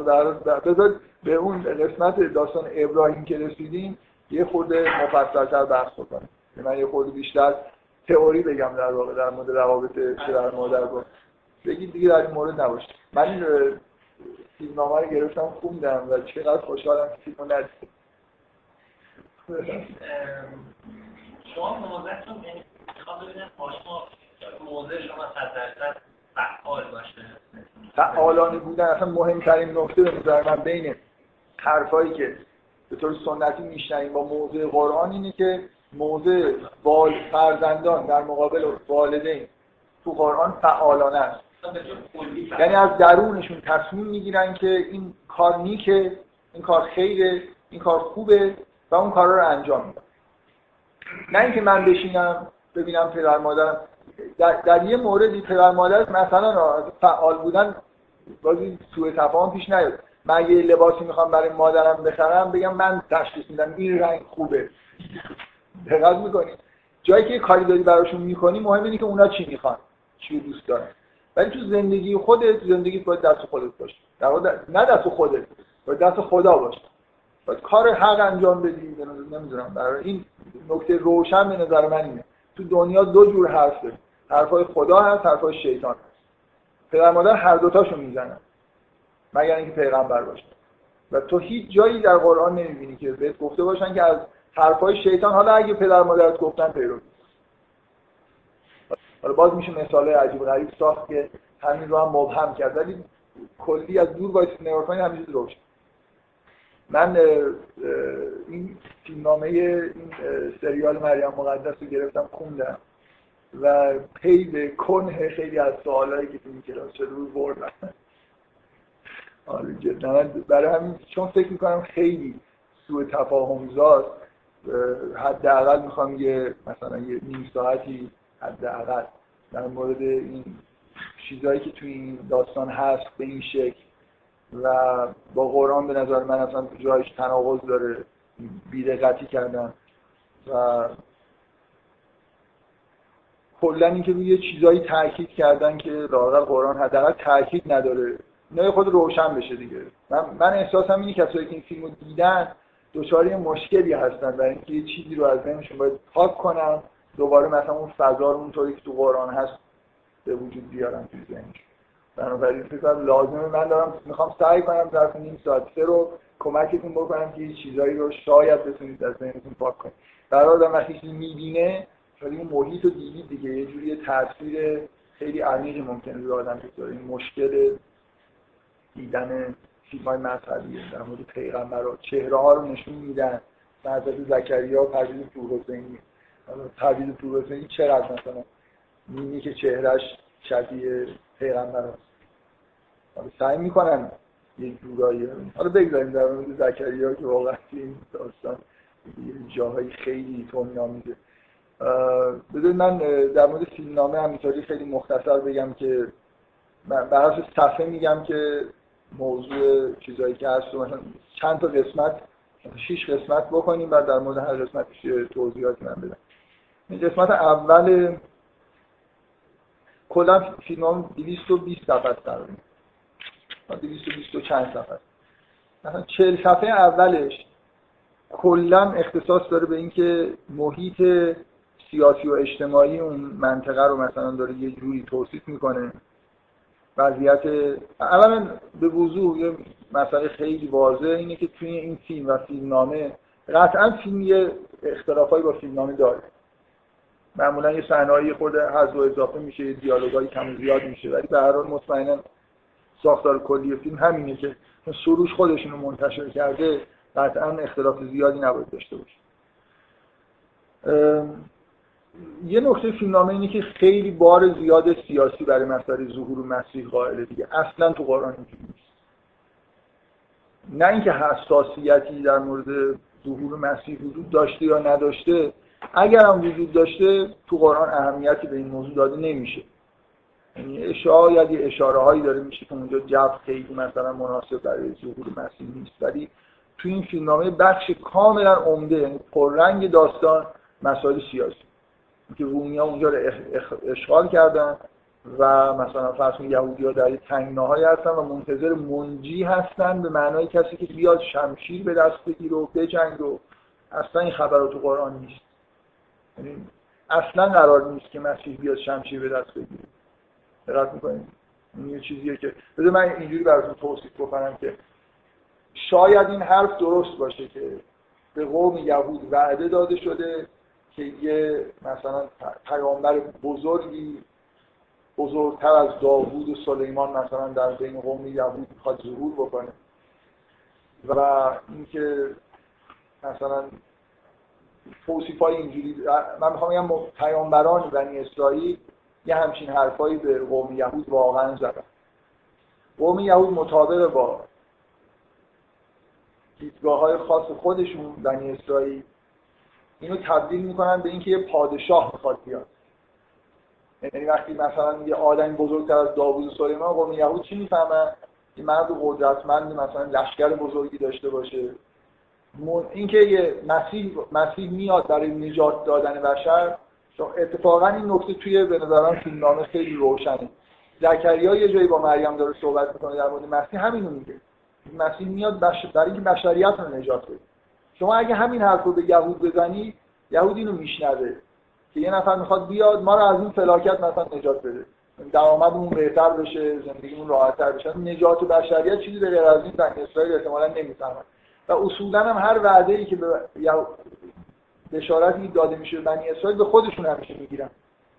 یعنی مسیح اصولا این موجودی که همه می‌دونن که یه روزی برای نجات بشریت مثلا داره میاد به معنایی. ولی اونا همین الان هم از یهودیا بپرسی معتقدن که مثلا کسی قرار بود بیاد قوم یهود رو نجات بده. همونجوری که موسی مثلا مبعوث شد و یه جوری قرار بود که قوم یهود رو از فراکتی که در زمان فرعون داشتن نجات بده. من می‌خوام بگم اصولا از نظر قرآن یه همچین وعده وجود نداشته. یعنی این این وعده وعده ساختگیه که یهود در بنی اسرائیل یه وعده هایی که بهشون داده شده وعده ظهور مسیح وجود داشته ولی نه به عنوان موجودیت سیاسی یه کسی که شمشیر بزنه. اینجا همش حرف اینه که منتظر یه نفرن. هی وقتی که حرف این میشه که مسیح داره متولد میشه همه شمشیراشون آماده کردن که خب بیا بریم بجنگیم مثلا. اصلا تو قرآن فضایی که اطراف مسیح هست اینجوری نیست. بنابراین ما از نظر مت من دارم اینجوری میگم که این مت چیزهایی که داره توصیف می‌کنه کجاها حرفای خود متن و کجا حرفایی که آدما می‌زنن. این این متن در این مورد خیلی خوب سراحت داره. یهودیا دارن حرفایی می‌زنن غیر از زکریا در مورد مسیح داره میگه. و قرآن هم همینجوریه. قرآن در مورد مسیح اصلا مقایسه با داوود و سلیمان و تشکیل. من مثلا یه بار توی همین کلاس تعبیر کردم که از نظر وقتی قرآن داره تاریخ میگه تاریخ پیامبران میگه. بزرگترین موجوداتی که در کره زمین ظهور کردن پیامبران هستن. پادشاه های واقعی هم اینا هستن. اینا در به اصطلاح به همه دنیا یه جوری دارن حکومت می‌کنن به معنای واقعی کلمه. ولی در ظاهر ممکنه پادشاه نباشن. یهودی ها ظاهرشون نگاه می‌کردن. بس. اصلا می‌دونید که یهودی ها همین الان هم میگن که مسیح دروغ گفت. و علت این خیلی استدلال ناب بنی اسرائیل. میگن که مسیح مسیح دروغین بود. ایسایی که ادعای می‌کرد که من مسیح هم دروغ گفت. برای اینکه پادشاه نشد. به همون نشانی که ما کشتیمش. دقت می‌کنیم اگه مسیح بود که ما نمی‌تونستیم بکشیم. پس مسیح نبود. دروغ داشت میگن. این حرفو دیگه. میگن که واضح ترین استدلال برای اینکه این مسیح نبوده اینکه ما کشتیم حالا نکشتنش. ولی جالبه دیگه. یه نفر مثلا متولد میشه این که خب من کشتم که نبود. اجازه هم حالا بگذاریم این شبیه اون استدلال زیباییه که در قرآن نقل شده از استدلال زیبا از نظر گاهی چند پرند بودن جالب نه درست. اینکه میگه که بهشون میگیم که به فقرا اطعام بکنی میگن که اگه خدا می‌خواست خودش اینا رو سیر می‌کرد. خدا نخواسته اینا گشتن و من برم این کاری بکنم خدا نمی‌خواد و امکان نداره کارو یعنی استدلال توحیدی جالب برای اینکه انفاق نکنه. طرف بنی اسرائیل می‌دونید اصولا نمونه آدمایی که این نوع استدلال ها رو می آوردن دیگه. یه جوری نه اصلا باهوش بودن نیست دیگه. یعنی آدمی که یه جوری به یه شریعتی و به یه دینی به طور ظاهری. یعنی نوع استدلال دینی رو شنیده و فهمیده ولی چون هوای نفس داره اینا رو یه جورای عجیب غریبی استفاده می‌کنه در جهت منافع خودش. مثلا بهش میگن یه نفر می‌خواد بیاد بشر رو نجات بده نتیجه که چیزی که تو ذهنش منعکس میشه که یه پادشاه داره میاد. و اونم همون قطعا اگر مسیح آدمی بود که اومده بود که قوم بنی اسرائیل مثل موسی نجات بده اینا با موسی هم چه معامله کردن؟ نمی جنگن که. اون خودش باید می‌رفت می جنگی که اگر نه می‌کشن مثلا فرهادی موجودات. همیشه حرفاشون خیلی جالبه دیگه. بفرمایید. تو قرآن یه چیزی هست که و رسول الی بنی اسرائیل انی بسجاعت آره. یعنی بعدم اصولا این که یه جام هست که میگه و و انکم اسرائیل یه عباراتی هم راجع به هست. در مورد پیغمبر آره نه این این در مورد پیغمبر ما ولی راجع مسیح هم یه همچین مشابه این فکر می‌کنم هست. ببین اینکه پیامبر به سمت بنی اسرائیل فرستاده شده اینا که درسته. ولی مسئله اینه که نجات یعنی چی؟ این یهود تعبیرش از نجات اینه که از سختی های روزمره زندگیش مثلا نجات. تو این توصیفی که توی همین فیلم هست می‌بینید دیگه. سربازا میان اینا رو می‌گیرن می‌برن ظلم می‌کنن و اینا نجات یعنی اینکه یکی بیاد ما از دست اینا نجات بده ولی در مورد حضرت موسی خیلی فرق می‌کنه. حکم خدا در مورد من اصلا حضرت موسی مبعوث میشه که این کار رو انجام بده. نه اینکه تا اول که دوباره خب نه من می‌خوام بگم این احساس یهود دیگه. یهود کلا از اون تجربه از موسی اینجوری فهمید. که هر مدت یه بار خدا باید یه کسایی رو بفرسته ما رو نجات بده. به این معنی که مثلا آدمایی که ما ظلم می‌کنن مثل تجربه تاریخی که خیلی تاثیر روشون گذاشته. در حالی که مسیح اصلا برای این کار نیومده ظاهرا. یعنی اصولا هیچ نه حکمی در این مورد داره. موجودیه که اصلا قرار نیست شمشیر به دست بگیره. قرار نیست که معجزاتی بیاره. نوع معجزات رو می‌بینید دیگه. معجزات شکافتن نیل و نمی‌دونم غرق شدن فرعون و این حرفا نیست. معجزاتش چیزای کاملا مربوط به مثلا نوع کشتن نیست. همش از نوع زنده کردن. با شفا دادن و زندگی کردن و نجات پیدا کردن انسان ها به معنای واقعی کلمه. همون کاری که مسیح می‌خواد انجام بده. به اون معنایی که دقیقا مسیحی ها میگن نجات نجات از زندگی مثلا پستی که دارن نجات از گناه نجات به معنای اخرویش بنابراین من می‌خوام بگم که از تاریخی قطعا وعده هایی بنا به اون چیزی که ما از قرآن می‌فهمیم وعده هایی به قوم یهود و بنی اسرائیل داده شده بود در مورد ظهور مسیح. و اینا برای خودشون تعبیراتی ساخته بودن که مسیح هم یک کسی مثل اونساس میاد شمشیر به دست می‌گیره. اینا دیگه جز وعده ها نبود ساختگی بود. و توی این فیلم خیلی خیلی زیاد روی این مسئله در واقع تاکید میشه. مسائل سیاسی و اون حس ظهور مسیح به عنوان موجود سیاسی. بی نهایت پررنگه. من تقریبا با اطمینان می‌تونم بگم که اصلا کلا به این پررنگی هم نبوده. یعنی حتی بین یهود هم اینجوری نبوده دیگه مثلا فرض کنید. همش در انتظار منجی به این شکل باشن و مثلا سیاسی باشه. یه خود فکر می‌کنم زیاده روی شد.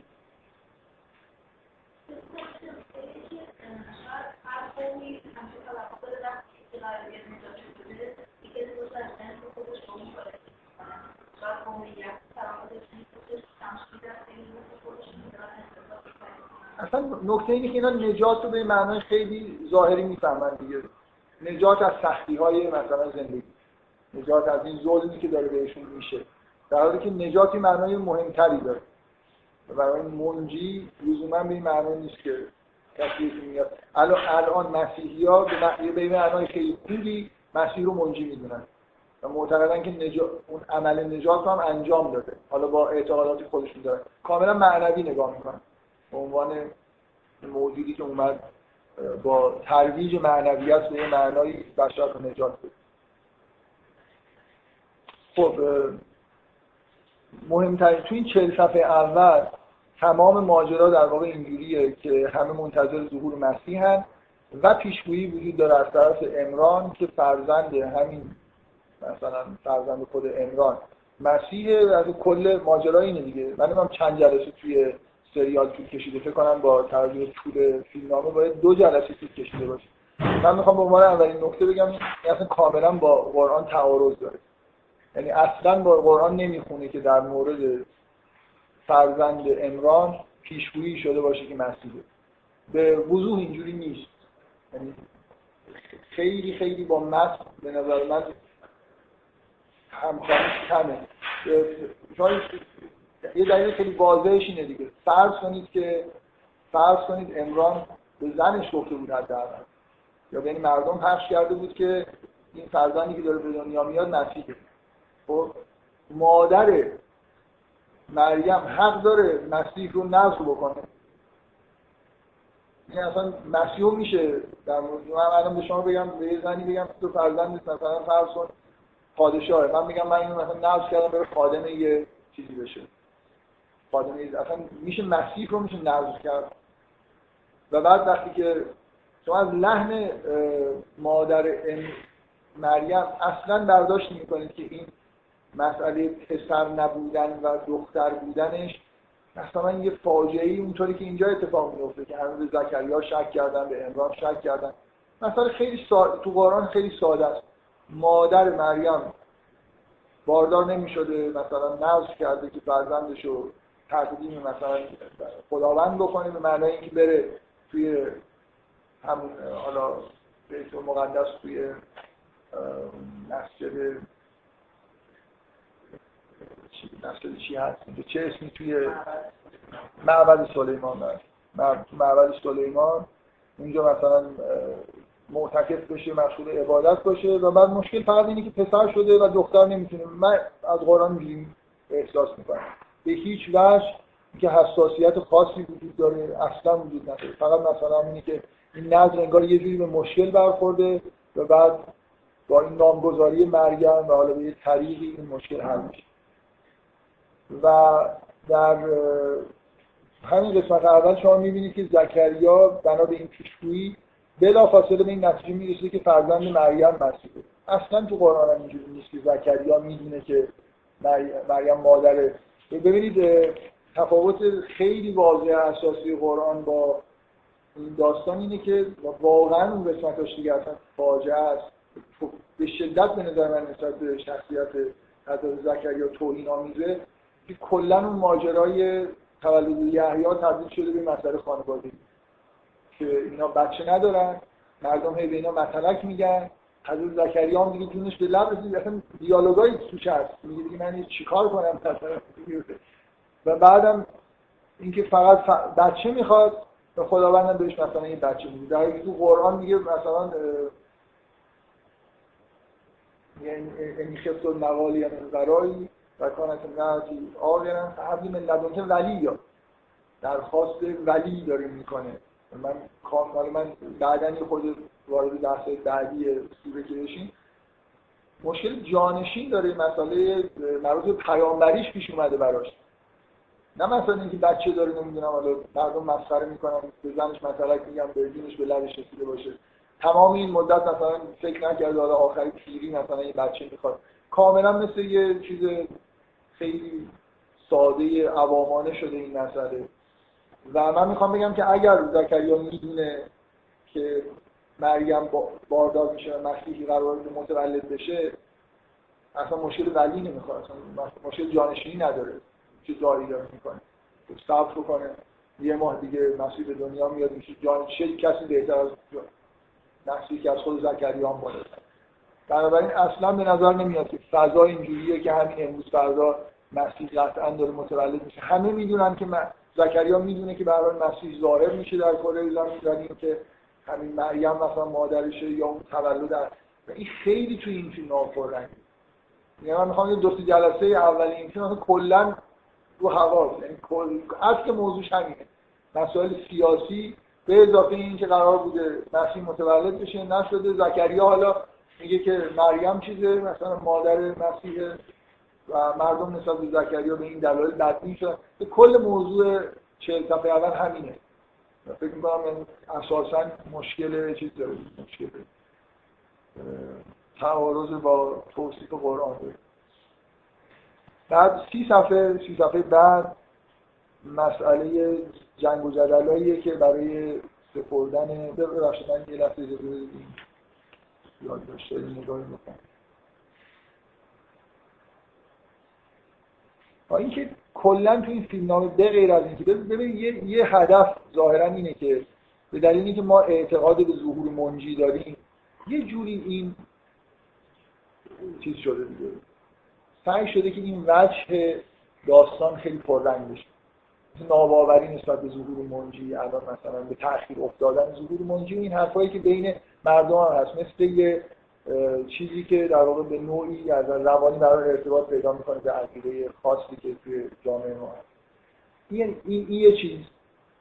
و اینکه با مسائل سیاسی ببین کلا ما یه خود سیاست زده هستیم دیگه. این شدن مسائل سیاسی من نمی‌دونم توی مسائل توی داستان یوسف هم ممکنه سیاست به این نوعی به وارد بشه. هر چیزی که نگاه می‌کنیم به هر حال این جنبه سیاسی و در قرآن اصلا اینجوری نیست. سیاستی وجود نداره. بزرگترین سیاست مدار دنیا فرعون بود که خدا می‌دونی گرفت مشکلی وجود نداره. یعنی از این پایین که ما نگاه می‌کنیم پادشاه های هستن قدرت های هستن اینا خیلی به چشم میاد. واقعا اینکه چقدر وقتی داستان پیامبران داری میگی در واقع داری داستان پادشاه رو میگی. کسی میگی وجود نداره. یعنی کسی بخواد مثلا بیاد حرف بزنه اون بلایی سرش میاد که حرف فرعون. یعنی که کلا این محیط سیاسی که توصیف میشه پررنگه. به اضافه این که توی این داستان به دلیلی که این, این واقعا مطابق با اون چیزی که قرآن هم هست هست. منتها خب دیگه به دلیل شرایط خاص جامعه ما دوران ما این باز یه جور خاصی شده. اینکه تبدیل به یه جور بیانیه فمینیستی شده. یه جاهایی به وضوح مثلا مسئله پسر دختر نمی‌دونم زکریا مثلا این نطقی که فیلم می‌کنه در جهت که دخترها می‌دونم از پسرها کمتر نیستن و احکام شرع اینجوری هست. نیست کلی از این به اصطلاح حرفا توی مسئله تولد مریم و ورودش توی نیمه اول داستان در موقعی که می‌خوام وارد دیر بشه از این بحثا هست. و پررنگ شدن و یه خود پررنگ شده و مدرن شده دیگه. کلا این محتوا توی داستان مریم هست. توی خود قرآن هم با عبارت لیس از ذکر و کرد همین رو واقعا به حال به ذهن میاره که یه جوری در واقع این اعتقاد غلطی که واقعا پسرها نسبت به دخترها بهترن یه سوال بره و رد بشه. ولی خب دیگه حالا این به پررنگ شدنش و یه جوری میگم یه بچه مدرن پیدا کردن که جزء ویژگی های این فیلمنامه هست. آها یه چیز خیلی عجیب اینه که رسما دو جا حداقل تو این فیلمنامه نظر رو به امران نسبت میده امران نظر می‌کنه که فرزند رو به دیو بسپارن. دو جا با سراحت. حتی از زمان خود مادر مریم یه جایی اینجوری میگه که من اون موقعی که خیلی چیز بودم رفتم یه روزی در یه جایی پرنده ای رو دیدم که به دیداش داشت غذا می‌داد و یه آتش مثلا شعور مادر شدن در چیزم در وجودم زبانی کشید و دعا کردم و امران نزد کرد که اگر فرزند در تو قرآن به وضوح این نظم مربوط به مادر مریم مادر مریم که نامگذاری می‌کنه مادر مریم که نظر کرده و همه این ماجرا در واقع نسبت داده میشه مادر مریم و خیلی به نظر من عجیبه که این می‌دونی یه چیز دیگه یه تناقض خیلی واضح با متن قرآن. هیچ اشاره در قرآن در مورد نظر امران نشده. و اینجا یه انگار داره تاکید میشه که این نسل توسط امران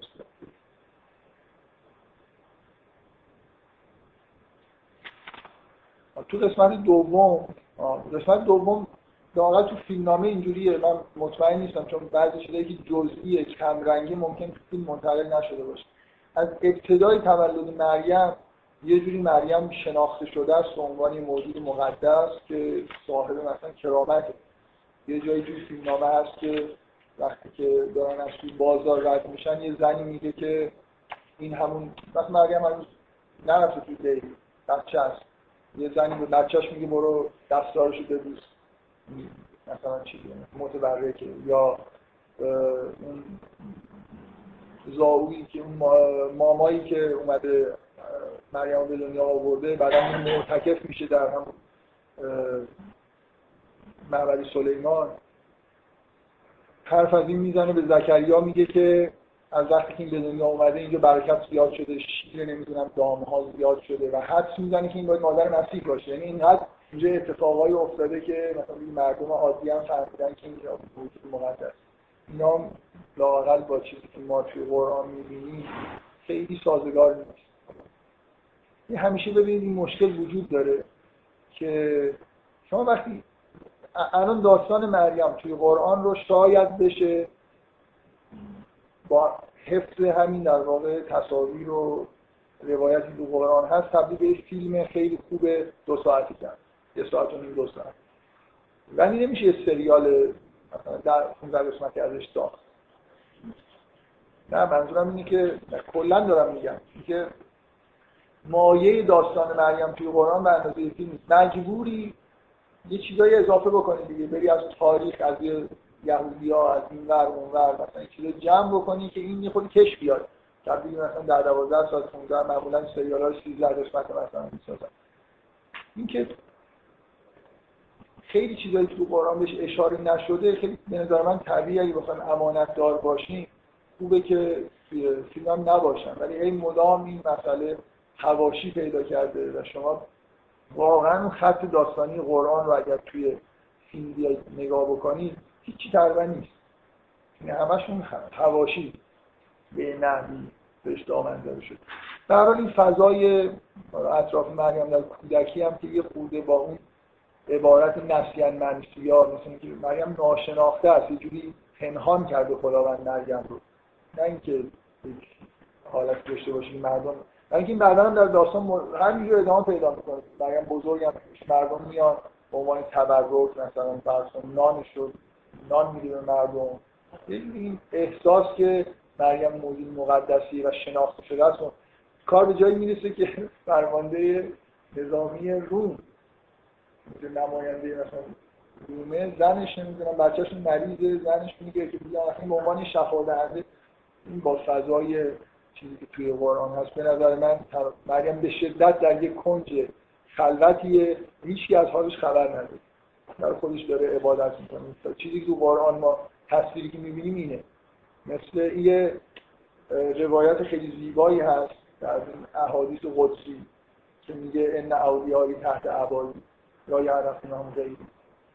که میگه اولیای از قول خداوند میگه که اولیای من زیر عبای من هستن. کسی به غیر از من اینا رو نمی‌شناسه. اینکه کلا سنت الهی اینه بغیر از در مورد مثلا کسایی که رسول هستن فرستاده میشن برای تبلیغ اصولا خداوند اولیا خودشون اینجوری چیز نمی‌کنه. در شو بازار مثلا معجزه بکنن این حرفا من یعنی که رسالت داشته باشه در این فضای اینجوری.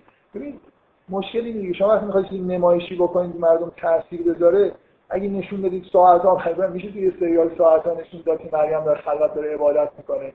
مردم هم این کانال عوض می‌کنن. یه کانال هم که نداریم. ماهواره هم. اینکه نمایشی کردن یعنی که تو باید مثلا تقدس رو داری صورتی نشون بدی که مردم احساس قداست بکنن. یه سگی یه جایی میاد همه داره گاز می‌گیره. مریم رو گاز نمی‌گیره مثلا نمایشی کردن اینکه یه موجود مقدس. کلا یه حالت این شکلی داره. یعنی ناچاری گاهی برای خاطر اینکه از دراماتیک مثلا یه مفهومی رو برسونید یه جوری در واقع بیانهای غیر عادی داشته باشید که با بیان. کلا ببینید فیلم نسبت ادبیات خیلی از نظر ضعف داره. در نمایش موجودات مقدس. برای خاطر اینکه شما توی ادبیات یه چهره ای رو به طور مبهم می‌تونید ترسیم بکنید. و یه جوری تخیل خواننده که همیشه می‌سازه. چهره مریم رو من اگه دارم توی قرآن می‌خونم برای خودم تصور می‌سازم از زندگی مثلا مریم تصوری پیدا می‌کنم مطابق با چیزی که خودم می‌فهمم. ولی وقتی شما تبدیلش رو فیلم کردید دیگه مجبورید یه چیزی رو نشون بدید به مردم. این مریم این چهره مردمه این نحوه رفتار مریمه. بنابراین در حدش فهم خودتون. باقی میمونید به اضافه این که اگه بالا باشه باید مصالحه بکنید با عوامی که می‌خوان این فیلم رو ببینن.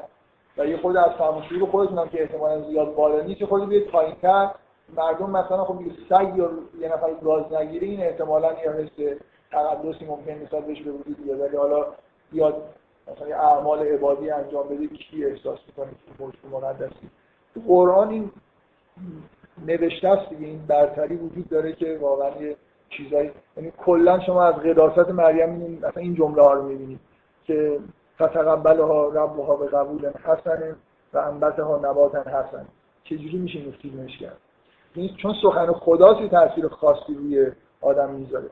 یا این توصیف که واسکر فر کتاب مریم از تبذت من اهلا مکانا شرقیان و اتخذت من دون فتخذت من دون حجابا فرسلنا الیها روحا. اینکه این حس انزوا و عزلت و اینکه یه جوری کنار گیری کردن از مردم رفتن توی مکان خلوت شدیدا این احساس اینکه مشغول عبادته و یه جوری رفت خداوند شده. یعنی با آدما انگار یه جوری کار نداره رو توی این همین عبارت شما می‌بینید خب این خود تصویر کردنش سخته نتیجهش همینه که این فیلم ها اینجوری در میاد. من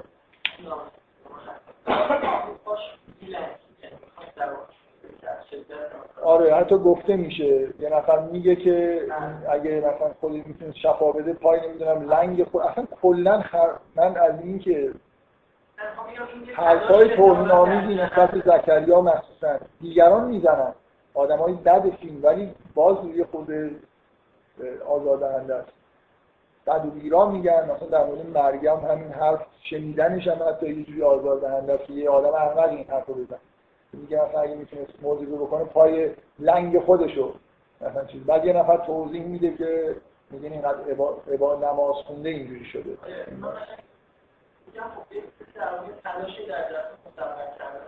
خب میگم مشکل داره. من می‌خوام بگم من نمی‌خوام بگم الان انتقاد بکنم که این فیلم نامه شما هر جوری داستانای پیامبران رو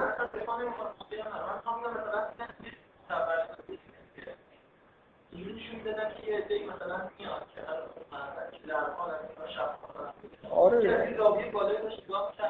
می‌دونم کاملا متوجه هستم. من می‌خوام بگم سینما اصولا رسانه خوبی برای حرف دارن در مورد پیامبران نیست. شما هر کاری می‌خواید مثلا مثلا نشون دادن چهره و این حرفا نیست.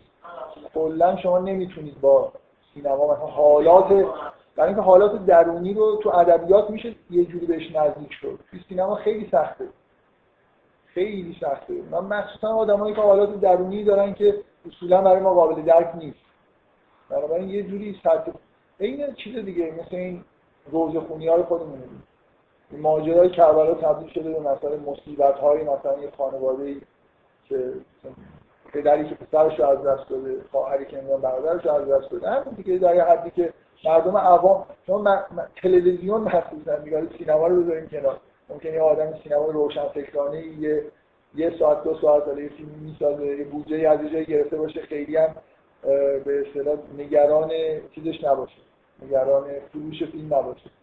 تلویزیون معمولا اینجوریه که داره برای عموم مردم به چیزی نمایش داده میشه و مجبوری یه جوری عوامانه بکنید یعنی مردم خوششون بیاد تو قسمت سوم که اونم حدود سی دقیقه است که مریم در کودکی مثلا وارد معبد شده. ها بذارید در مورد قسمت دوم مسئله سپردن معبد. آخرش هرود پادشاه مسئله رو حل می‌کنه. فیلم اینجوری فیلم نامه اینجوریه. یعنی اینا میرن در به پادشاه بگن که همچون مشکلی پیش اومده. پادشاه میگه دخالت نمی‌کنم. بعد به اون آدم خیلی بد فیلم یساکار میگه که میکشدش کنار فیلم نامه اینجوریه. بهش میگه که خب اینو ببریدشون معبد اینجا مواظبش باشید آدمی که اگه همچین حرفایی هم هست و زکریا داره ازش استفاده می‌کنه بهتره که بیرون نباشه. اگه مردم هم اینجوری در موردش فکر می‌کنن مثلا آدم مقدسیه اینجا کنترلش بکنه. کلا به این بهانه بهانه خیلی ضعیفیه. یه جوری قانع میشن که مریم بره داخل معبد بعد از طرف دیگه شما نگاه کنید از اون لحظه تا آخرش هیچ کنترل روی مریم هست. قرعه می‌کشم کفالتشم که می‌رسه به زکریا بعدا هم شما هیچ محدودیت مریم نداره. کلا اصلا ایده که اینو بیاریم تو معبد فقط مثل یه چیزی که نیست خود فیلمنامه تا اونجا. فضایی رو در واقع ترسیم کرده که نباید قبول کنن مریم بیاد تو معبد. زکریا هیچ چیزی نداره اصلا اتوریته به اصطلاح نداره. و همه هم که آدمای بدی هم. یه دونه هم که خود طرفدار زکریا بودم که همون اوایل بعد از تولد مریم شک می‌کنه و مثلا میره سمت اونا. یعنی چون فیلمنامه اینجوری پیش رفته که به وضوح با جواب نشون خب معلوم راش نمیدیم کار خلاف شعر که هست. زکریا هم که هیچی کسی قبولش نداره. بنابراین نباید راش می‌دادن دیگه.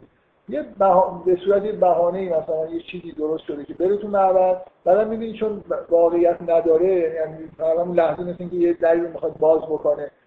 بعدش دیگه هیچ خبری از کنترل کردن نیست. یعنی مریم هر وقت بخواد از معبد میره هر وقت بخواد میاد با مردم در ارتباط. زکریا هم براش جای زکریا جاشو درست می‌کنه زکریا کفالتشو به عهده می‌گیره همه چیز میشه زکریا. یعنی کاملا ایده ایده دفعی دفعتا به وجود اومد و مثلا اما قسمت سوم که خیلی قسمت آزاردهنده یه چون مریم کتک کنه اصلا باورم نمیشه کسی دست به مریم بلند کرده باشه. در اینا همه چیزن دیگه با جنبه دراماتیکه که مثلا و دلتنگی برای مادر مادرش یا مثلا همین فیلم مال نا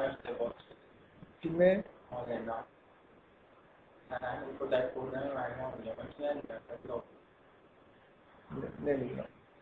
فیلم من فیلم رو نمی‌دونم چی. کی کتک می‌کنه چی متهم میشه به این که ارتباطات مثلا نامشروع داره.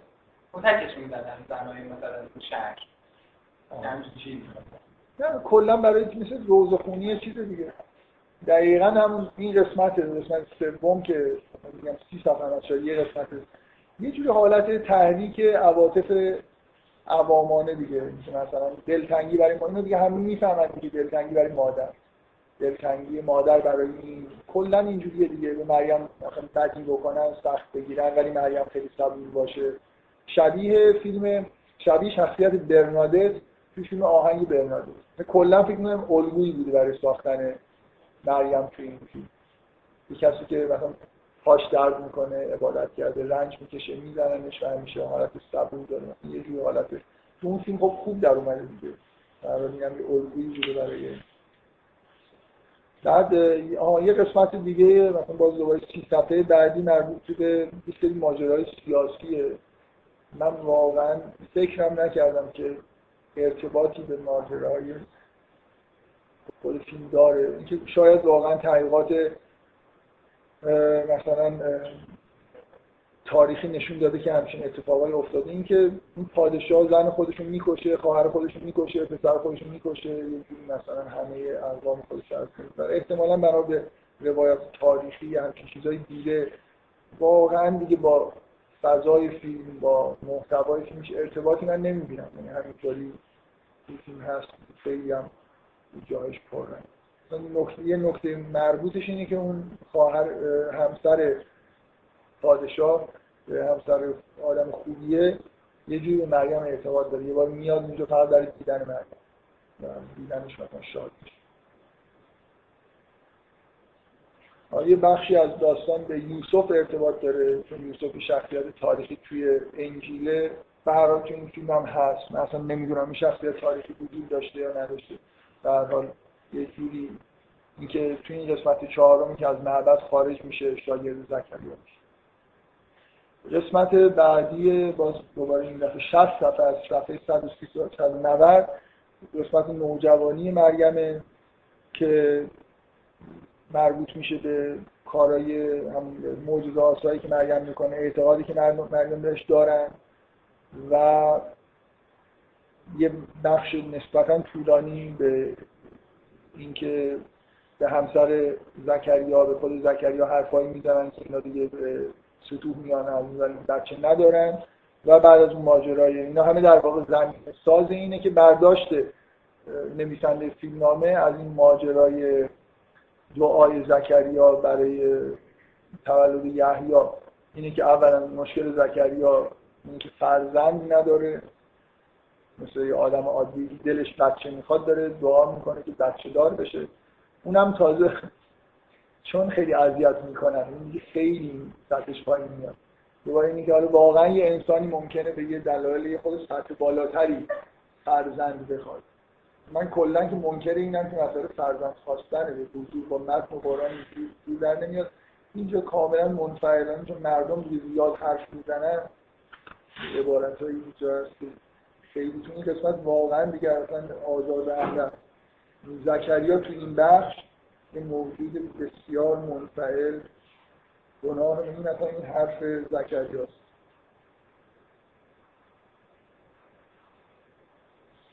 رفتی زکریا میره پیش همسرش و می‌بینه همسرش خیلی ناراحت گریه می‌کنه. بعد میگه ای کاش ما هم فرزندی داشتیم تا دیگر این همه زخم زبان رو تحمل نکنیم. این حرف همسر زکریا می‌زنه. زکریا این همه مسائل دینی تا حالا پیش اومده و هیچ وقت عصبانی ما ندیدیم زکریا. از خونش راه میفته میره وارد مثلا اونجا میشه داد و فریاد چرا خانواده نمی‌دونم ما اینطوری هستن چرا اذیت می‌کنیم چرا فلان من واقعا اینا تو فیلم بوده یعنی خیلی می‌رسن عجیبه. میگه که گناه ما چیزی که فرزندی نداریم ولی ما به اراده خداوند سر اصلا تعجب آوره. پیغمبری این همه اینا اینجا می‌بینید بازار رباخاری هست. هزار تا کار داره انجام میشه زکریا یه بار تو این داد نمی‌زنه سر این راه این کسایی که توی معبد هستن. ولی چون رفتن زنش رو اذیت کردن زنش داره گریه می‌کنه اومده و دل... تمام اینا مقدم چینیه. برای خاطر اینکه برداشت از ماجرای زکریا اینکه فرزند می‌خواد و اینکه اون زکریا تا اون لحظه عمرش که پیغمبر بوده ایمان کافی نداشته برای اینکه دعا بکنه. و از خدا بخواد. و وقتی میره می‌بینه مریم اونجا مثلا غذای بهشتی براش آوردن اصلا این حرفای عجیبی می‌زنه من اینجا خیلی تعجب کردم. اگه اینا رو جدا توی فیلم تو معمولا چندین مرحله کارهای تحقیقاتی انجام میشن. توی این نوشتن فیلمنامه معمولا اینجوریه که یه روحانی هم مثلا چک می‌کنه. باز دوباره وقتی میره می‌خواد فیلم برداری بشه چند بار از نظر مذهبی این دو سریالا چک میشه. این حرفایی که زکریا اینجا می‌زنه اما من مثلا من اون حرفی که شما میگم به کنه بعد از حرفای شما خیلی می‌زنم یه گفتید که اون حرفی که مریم می‌زنه مثل نخلک میمونه. این توی فیلمنامه اینجوری نوشته که مریم میگه اینا از جانب خداست خداوند هر کی بخواد به حساب عطا می‌کنن زکریا با قیافه جدی به گوش می‌کنن و یک بار نفس در سینه حبس می‌کنن در خود فرو می‌رود چند قدم عقب عقب می‌رود به درگاهی می‌رسد مریم همچنان با آرامش عمیق به او مینگرد. زکریا از درگاهی به عقب می‌رود در دید او ناپدید می‌شود. مریم لبخندی می‌زند. روی گفتن این سخنان برایش معمولیتی بوده است. این کاملا اینجوری که مریم داره مثلا زکریا یه چیزی رو تذکر میده اینجا که زکریا بعد این جمله ها زکریا گیج و سرگشته در دارالامم راه می‌رود. گیج و سرگشته پیغمبر پس بعد میگه که به هر کسی بخواهد آری داره با خودش حرف می‌زنه. زکریا میگه بی حساب بی حساب. به هر کسی بخواهد آری. پس چرا من این همه دیر فهمیدم؟ و تو در کهنسالی از زبان مریم است من آموختی. استغفار می‌کنم پروردگار. این کاملا برداشت داره این فیلمنامه اینه که زکریا اصلا تا اون موقع نفهمیده. خداوند مثلا فرض کن به هر کسی هر چی بخواد میگه و اینا خیلی برای من فوق العاده بعد اینکه چرا اینجوری جریان پیش میره که در یه روز خاصی من نمی‌دونم مراسم بوده اصلا دیگه قدس الاقداس رو تطهیر می‌کنن امسال نوبت زکریا زکریا میره اونجا این دعاها رو می‌کنه و خداوند اجابت می‌کنه. در حالی که برای معمولیت از طرف معبد رفتن تو برای مدت محدودی مثلا بره و بیاد شروع می‌کنه اونجا. در حالی که تو قرآن خیلی مخفی یا خفی یا در یه جای تنها تو محراب. انجیل لوقا متا نداره. اصلا من می‌خوام بگم یه چیزایی اشکال نداره آدم از اشکال نداره از منابع تاریخی از انجیل تورات آدم استفاده بکنه. ولی نه یه جایی که با متن قرآن سازگار نیست اصلا شما واقعا قرآن می‌خونید همچین احساسی دارید. زکریا کاملا به نظر میاد که در خلوت و تنهایی در محراب رفته نماز می‌خونه دعا می‌کنه و اینکه طول می‌کشه به نظر شاید این در توجیه اینه که چرا وقتی میاد بیرون مردم اونجا هستن خب علتش اینه که این خیلی طول کشیده. و مثلا زکریا فرض کن به طور طبیعی فکر کن ساعت ها و هر آدمی آدمی مثل زکریا برنامه روزانه ای داره. خب رفته اونجا و این دعا رو کرده حالا در متعاقبش فرشته ها اومدن این داره نماز می‌خونه تو قرآن هست که برای دعا وقتی داره نماز می‌خونه فرشته ها میاد چندین بار سوال جواب میشه و ممکن ساعت ها طول کشیده زکریا بیرون نیومده مردم اومدن جمع شدن یه اتفاق. بعدم حرف از اینه که مردم جمع شدن. به قدس الاقداس مردم جمع نشدن. به نظر میاد جمع کاهنا هستن که اون بیرون هستن. من فیلمو ندیدم. این تو فیلم اینجوری به نظر میاد. مراسم مراسم داخل معبده. جایی نیست که همه آدم اونجا راه داشته باشه باز در حال میگم یه چیز عجیبیه که چرا توی فیلم اینجوریه. تو فیلم نامه اینطوریه. بفرمایید.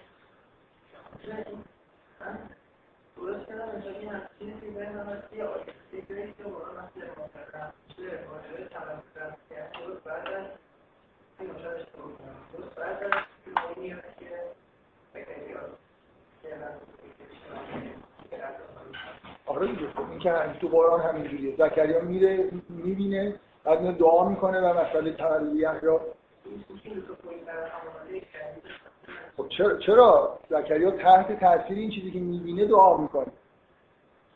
من در موردش تو کلاسم صحبت کردم. بیشتر به این عنوان که مثل اینکه اون چیزی رو که فرزند ایدئالی رو که همیشه آرزو داشته به چشم می‌بینه و یه جوری مثلا به شدت مثل دقیقا اون حرفی که از قول مادر مریم اینجا ساخته شده که رفته یه پرنده در حال غذا دادن به جوجه و اون چیز مادریش رفته به قلیان افتاده و نزد کرده در مورد زکریا به نظر میاد خب یه توجیه طبیعی اینه.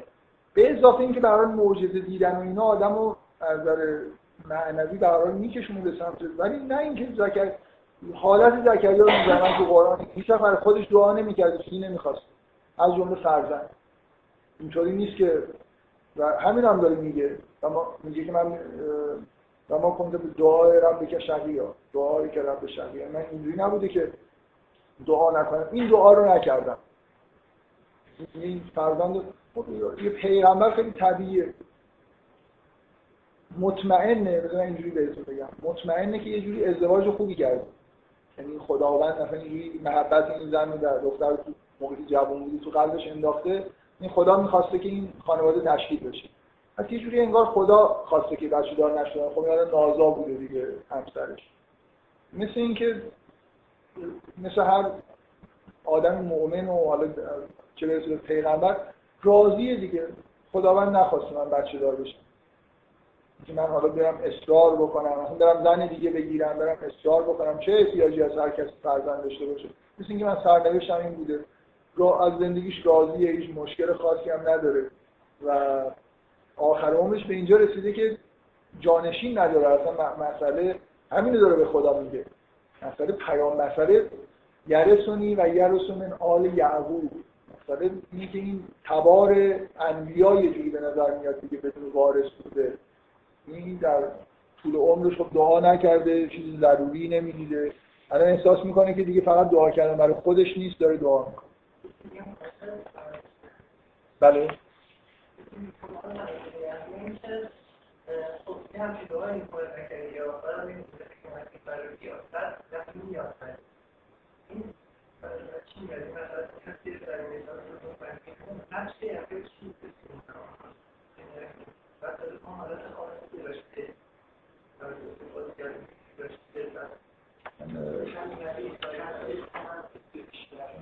یحیی از تاریخی آره دیگه. یه شخصیت شخصیتیه که در کنار مسیح هست و قبل از اینکه مسیح به, به طور عمومی ظهور بکنه و خودش معرفی بکنه یحیی شهرت پیدا کرده.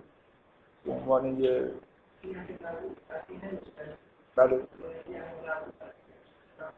نه مسئله تونستن و نتونستن نیست. برای یحیی همچین نقشی در کنار مسیح داره.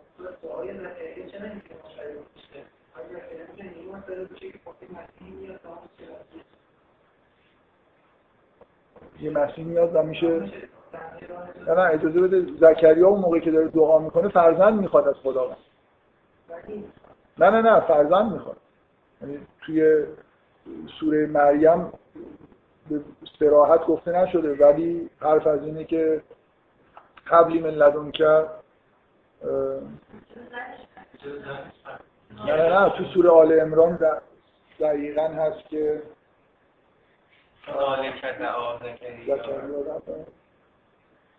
میگه که به من فرزند ذریت مثلا طیبه همچین چیزی میگه. بله. حبلی ملت که ذریت طیبه. یعنی اینجوری نیست که فقط دعا دعای جانشینی بوده. واقعا رفته داره فرزند می‌خواد به قصد اینکه جانشینش هم بشه و اصلا هم به نظر من اینجوری نیست که در که داره دعا می‌کنه می‌دونه که مریم مادر عیسی و به زودی عیسی مسیح مثلا ظهور می‌کنه. چیزی که باعث شده که الان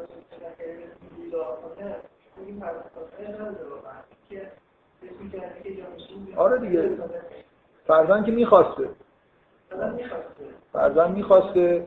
در تمام عمرش. ولی خداوندش فرزن نداده و خب انسان صبوری رضا به مثلا غذا داده و چیز نداده کلا من به نظر من شخصیت زکریا اینجوری خواستای شخصی کلا نخواسته. تو عمرش هیچ وقت نرفته از خدایش در خودش بخواد. و حالا هر چی که داره سنش با شما پیغمبر منتظر اینه خلاصه یه نفر پیدا بشه در اطرافش. همه پیامبران به هر یه آدم در جسته اطرافشون بوده. من حالا بعدا در این مورد بیشتر صحبت می‌کنم. که واقعا موضوع در مورد حضرت زکریا اینه. که حالا دیگه پیر شده داره میگه دیگه همینجوری شروع می‌کنه حرفشو و انا از مومنی و شهر رأس و شهر دیگه ناامید داره میشه کم کم. انگار این مسئله به تبدیل بحران شد. اینکه یعنی من نمی‌فهمم شما چی میگه. همیشه سوالات ببینید من سوالات صبر کردم. اون موقعی که ما داریم در مورد قرآن صحبت می‌کنیم شما سوال تاریخی الان در مورد تطابق سینما با قرآن داریم صحبت می‌کنیم. شما دارید سوالی می‌کنید که سه جلسه قبل داره پرسیده میشه. یه جوری فضای بحث رو همیشه به یه یه لولایی وجود داره. مثلا فرض کن لول این که متن قرآن چی داره میگه لول این که این متن با تاریخ مطابق هست یا نیست. لول این که این متن با قرآن مطابق هست یا همیشه شما یه لول اونورتر یعنی دفعه قبل که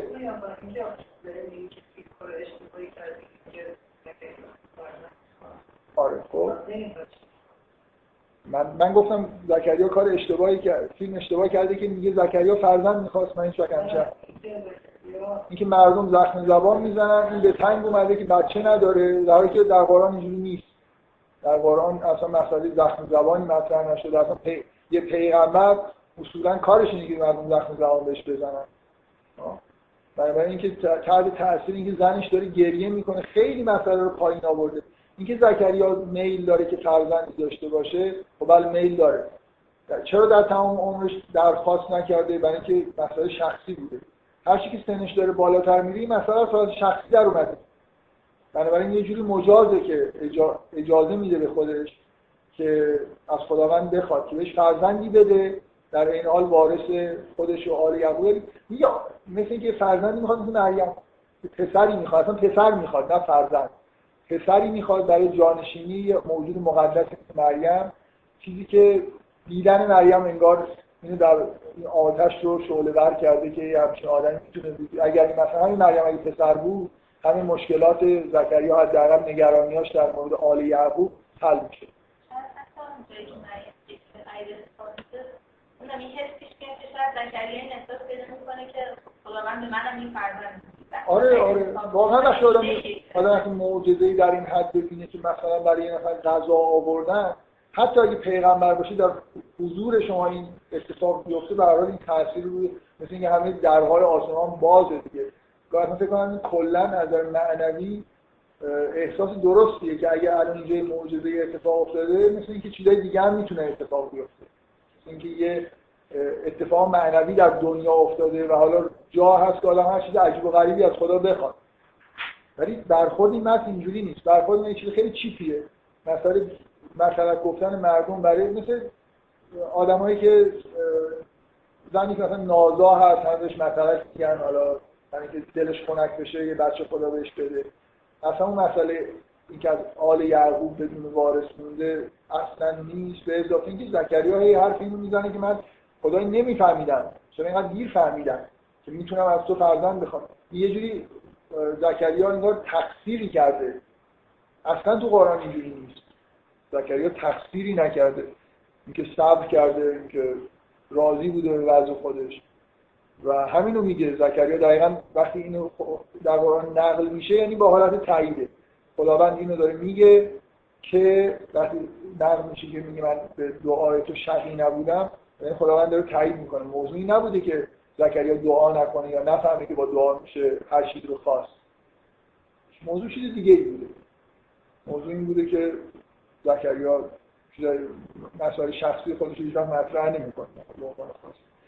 بعد تو این قسمت یه چیز بسیار عجیب تر اینه که از اینکه به مریم گفته میشه که ور کعی مر این اینجور نتیجه گرفته شده که یعنی اینکه به مریم دستور داده شده که بره مثلا در نماز جماعت شرکت کنه ولی اتفاق عجیبی میفته مریم به اون منطقه ممنوع میره و این اصلا تبدیل میشه به اون گره داستانی که به داستان داره به اوج خودش می‌رسه.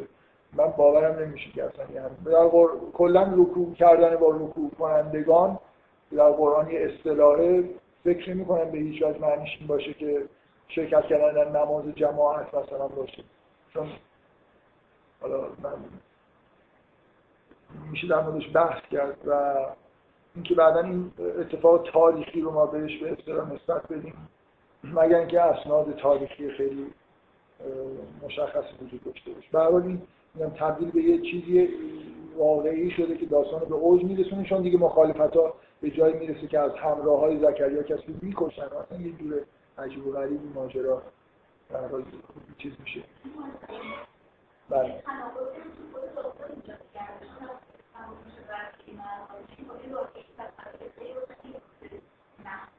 آره، بله. معمولا اصلا ببخشید که تفاصیل میگن که در کریم راکین مثلا در واقع فرشته ها همیشه در حال رکوع و سجودن و این رکوع کردن با رکوع کنندگان مثلا رکوع کردن با همه رکوع کنندگان جهان که همه موجودات در حال رکوع و سجودن که معنیش اینجوری بکنیم که یعنی برو در نماز جماعت شرکت کن خیلی تعبیر عجیبیه. چون این اصطلاح رکوع با رکوع کنندگان در قرآن تکرار میشه. این اصطلاح معنویه نه یه اصطلاح خاصی مثلا دستور بدن که تو برو. مثلا جای دیگه هم نماز بود حالا اصلا باید می‌رفت با اون دقیقا این حرفی که ایشون می‌زنه درسته. یه جوری و اگر معنیش این باشه مثل اینکه اون آدما چون خداوند از معنویات صحبت می‌کنه دیگه. رکوع کردن خم شدن که نیست. یه حالت معنویه. اون آدمایی که تو این فیلم نشون دادن اینجوری راکین نیستن. بنابراین اگه اینم مریم اینجوری برداشت کرده مریم داره اشتباه می‌کنه. با آدمایی که جزو راکین نیستن داره رکوع می‌کنه. و می‌رفت تمام در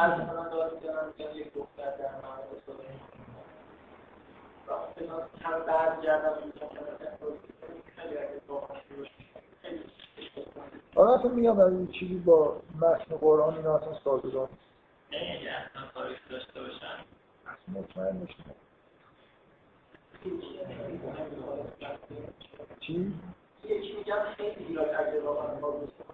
با از با قرآن که سازگار یعنی اگه ببین به نظر میاد که این نتیجه همونه که دارن رکوع با رکوع کنندگان رو اینجوری تعبیر می‌کنن یعنی به زکریا هم همین میگه بهش میگه بهش وحی شده.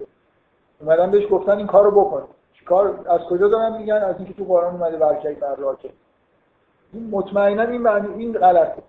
یعنی این حرفی که مریم زده شده معنیش این نبوده. مریم این کارو بکن.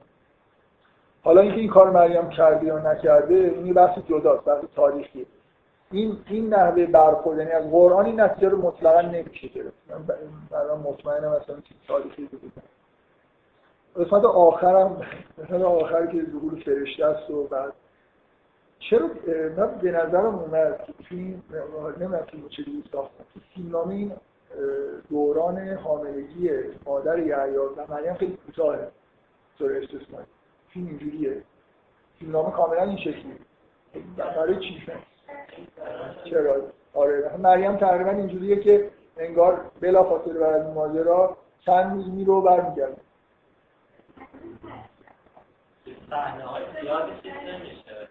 یا اصلا بذارید در مورد مادر یحیی تاکید میشه که خیلی مثلا فرض کن یه جوری میگن که انگار پنج ماه حامل است.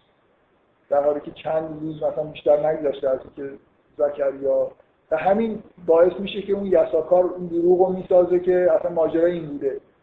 این حامله شده بوده یا این فیلم ها رو بازی کرده برای خاطر اینکه مرد بگه که معجزه شده. اینکه این زود داره به اصطلاح بعد هم می‌کنه. من از کجا از قرآن که اصلا هم چیزی در نمیاد. روایتی وجود داشتیم برای یه نکته من نمی‌خوام بگم نکته عجیبیه. خیلی نظر من. غیر عادیه چرا اینجوری ساختن حتما یه جایی یه چیز تاریخی بعدم دیگه طبق معمول تصور نویسنده فیلمنامه از اینکه مریم چرا میگه که یا لیتن متو قبل هازا و کنتون نسلی هم منسیا تصورش اینه که مریم از ترس این که مبادا. چطور میگه اصلا نگرانیش کلا مریم اینه که برگرده و مردم چجوری این فرزند رو بپذیرن و باور بکنن. از همین جاست که این احساس بهش دست میده که کاش من مرده بودم.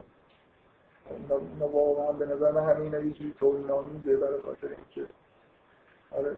من توی در... چرا با قرآن ناسازگاره؟ برای اینکه مریم از قبل می‌دونه که فرزندش در گهواره سخن چیزی نیست که اون روز بهش بگم. بنابراین هیچ نگرانی. اصلا متولد کردن مسیح که دیگه نگرانی ها رو نداره. مردم بیان چیزی بگن و نگن. مسیح که بهش گفته شده که در گهوارم سخن. همین رو می‌دونه بنابراین. اصلا هیچ مسئله چیزی نیست. بله بفهم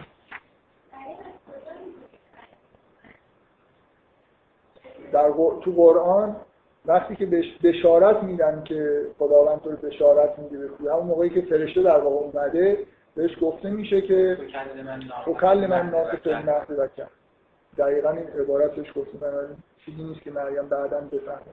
مطمئنا مریم اصلا اصلا باور کنید که هر مریم نگران مریم نگران اینکه مردم چی بگن نمیشه.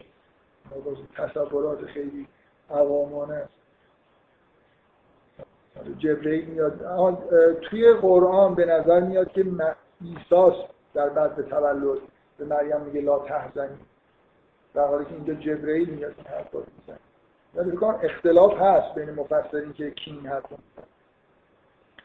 این عبارت من روش ماژیک کشیدم. یه وقتی به شهر برگشتی با هیچ سخن نگوی هر کس را دیدی رو بفهمون که به همه خدا روزه سکوت گرفتی. فرزندت به اذن خدا همه کارها رو درست خواهد کرد. عبارت آمیانه. فرزند کار درست درست و خنددار یک از خنددارترین قسمت های داستان اینه که دانشمند ایرانی آخر ظاهر میشن خیلی بامزه از تاریخی به نظر میاد یه نفر ایرانی بوده بین اون سه نفری که در مسیحی ها تاکید می‌کنن که هدایای آوردن برای مریم. ولی این دانشمندهای ایرانی اینجا مثلا خود شورش کردن که حرفا ایرانی هم که تجدید بشه. چقدر اینا خیلی هست رفتن به پادشاه مثلا میشه هرود میگن ما اومدیم برای خاطر اینکه اینجا یه کسی داره چیزی که حکومت رو می‌گیره فلان می‌کنه. دانشمند محترم. و این معلومه که این داره و اونم همین بلا خاطر میگه که دنبال دنبال اینا برید بعد خواب می‌بینه یکیشون که می‌فهمه که کار اشتباهی کردن اینقدر عقلش هم باز بهش نمیگه که کار اشتباهی کرده از ارور رفتن پادشاه دارن میگن که یکی داره میاد اینجا که جای تو رو بگیره. و نمی‌فهمن که این کار اشتباه. خب این جلسه کلا من فکر می‌کنم خیلی مهم یعنی واقعا این فیلمنامه جوری بود. من احساس کردم که ضرورت داره که در موردش حداقل یه مدتی صحبت بکنم. خود زیادتر از اون حدی که انتظار داشتم شد. ولی اینکه چجوری شما می‌خواید فضای جامعه رو از ذهنتون پاک بکنید من نمی‌دونم موفق میشید یا نه. در حال دیدید دیگه تصاویر رو دیدید و سعی کنید اینجور چیزهایی که تلویزیون پخش می‌کنه فیلمنامه هاشو بخونید یه خورده در آدم را می‌تونه نه قادانه تر آدم می‌تونه نگاه بکنه. دیدن تصاویر معمولا یه خورده تاثیر بیشتری بفرمایید.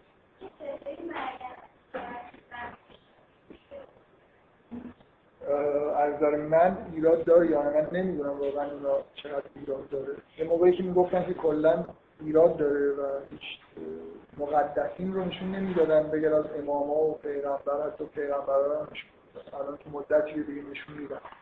من ایراد جای دیگه است. اماما رو نشون نمیدن. آره حتی من این فیلم رو می‌دونم که توی کشور عربی نور گذاشتن روی چهره زکریا و مریم.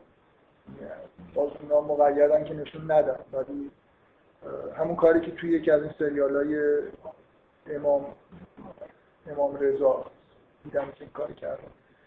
ولی به هر حال اینکه ایراد داری یا نداره موضوعی که وقتی اینقدر ضعیف فیلمنامه و فیلم مشکل داره معلوم ایراد داره. این در مورد این فیلم قطعا ایراد داره. اصلا وحشتناک زکریا اصلا باور کن. مریم اینجا کلا خیلی بده. خیلی. داشتم می‌کنم خیلی من اذیت کرد. حرفایی که زکریا می‌زنه خیلی سست و همچین به اصطلاح آدم منفعل. هیچ توجیهی وجود نداره که چرا اینطوری قرآن زکریا آدم خیلی خیلی سطح بالا بین حتی بین پیغمبرایی که دارن توصیف میشن و توی فیلم تبدیل آدم اون قسمت که میره داد و فریاد می‌کنه که اصلا یا اون قسمتی که بعد میاد حرفایی که می‌زنن نفهمیدن و اینا. وحشتناکی واقعا. برای من خیلی عجیبه اگر عینا همینطوری فیلم شده باشه. یعنی کسی ایراد نگرفته باشه. یه جوریه. من برای خود شخصیت چهره مریم توی داستان بد نیست. همش تاکید در واقع روی مریمه ولی زکریاش خیلی خب قرار شد مرداد ما جلسه تعطیل داشت بنابراین یه سه چهار جلسه تعطیل تعطیلات تابستانی. حالا انشالله بعد از اول شهری و دوباره.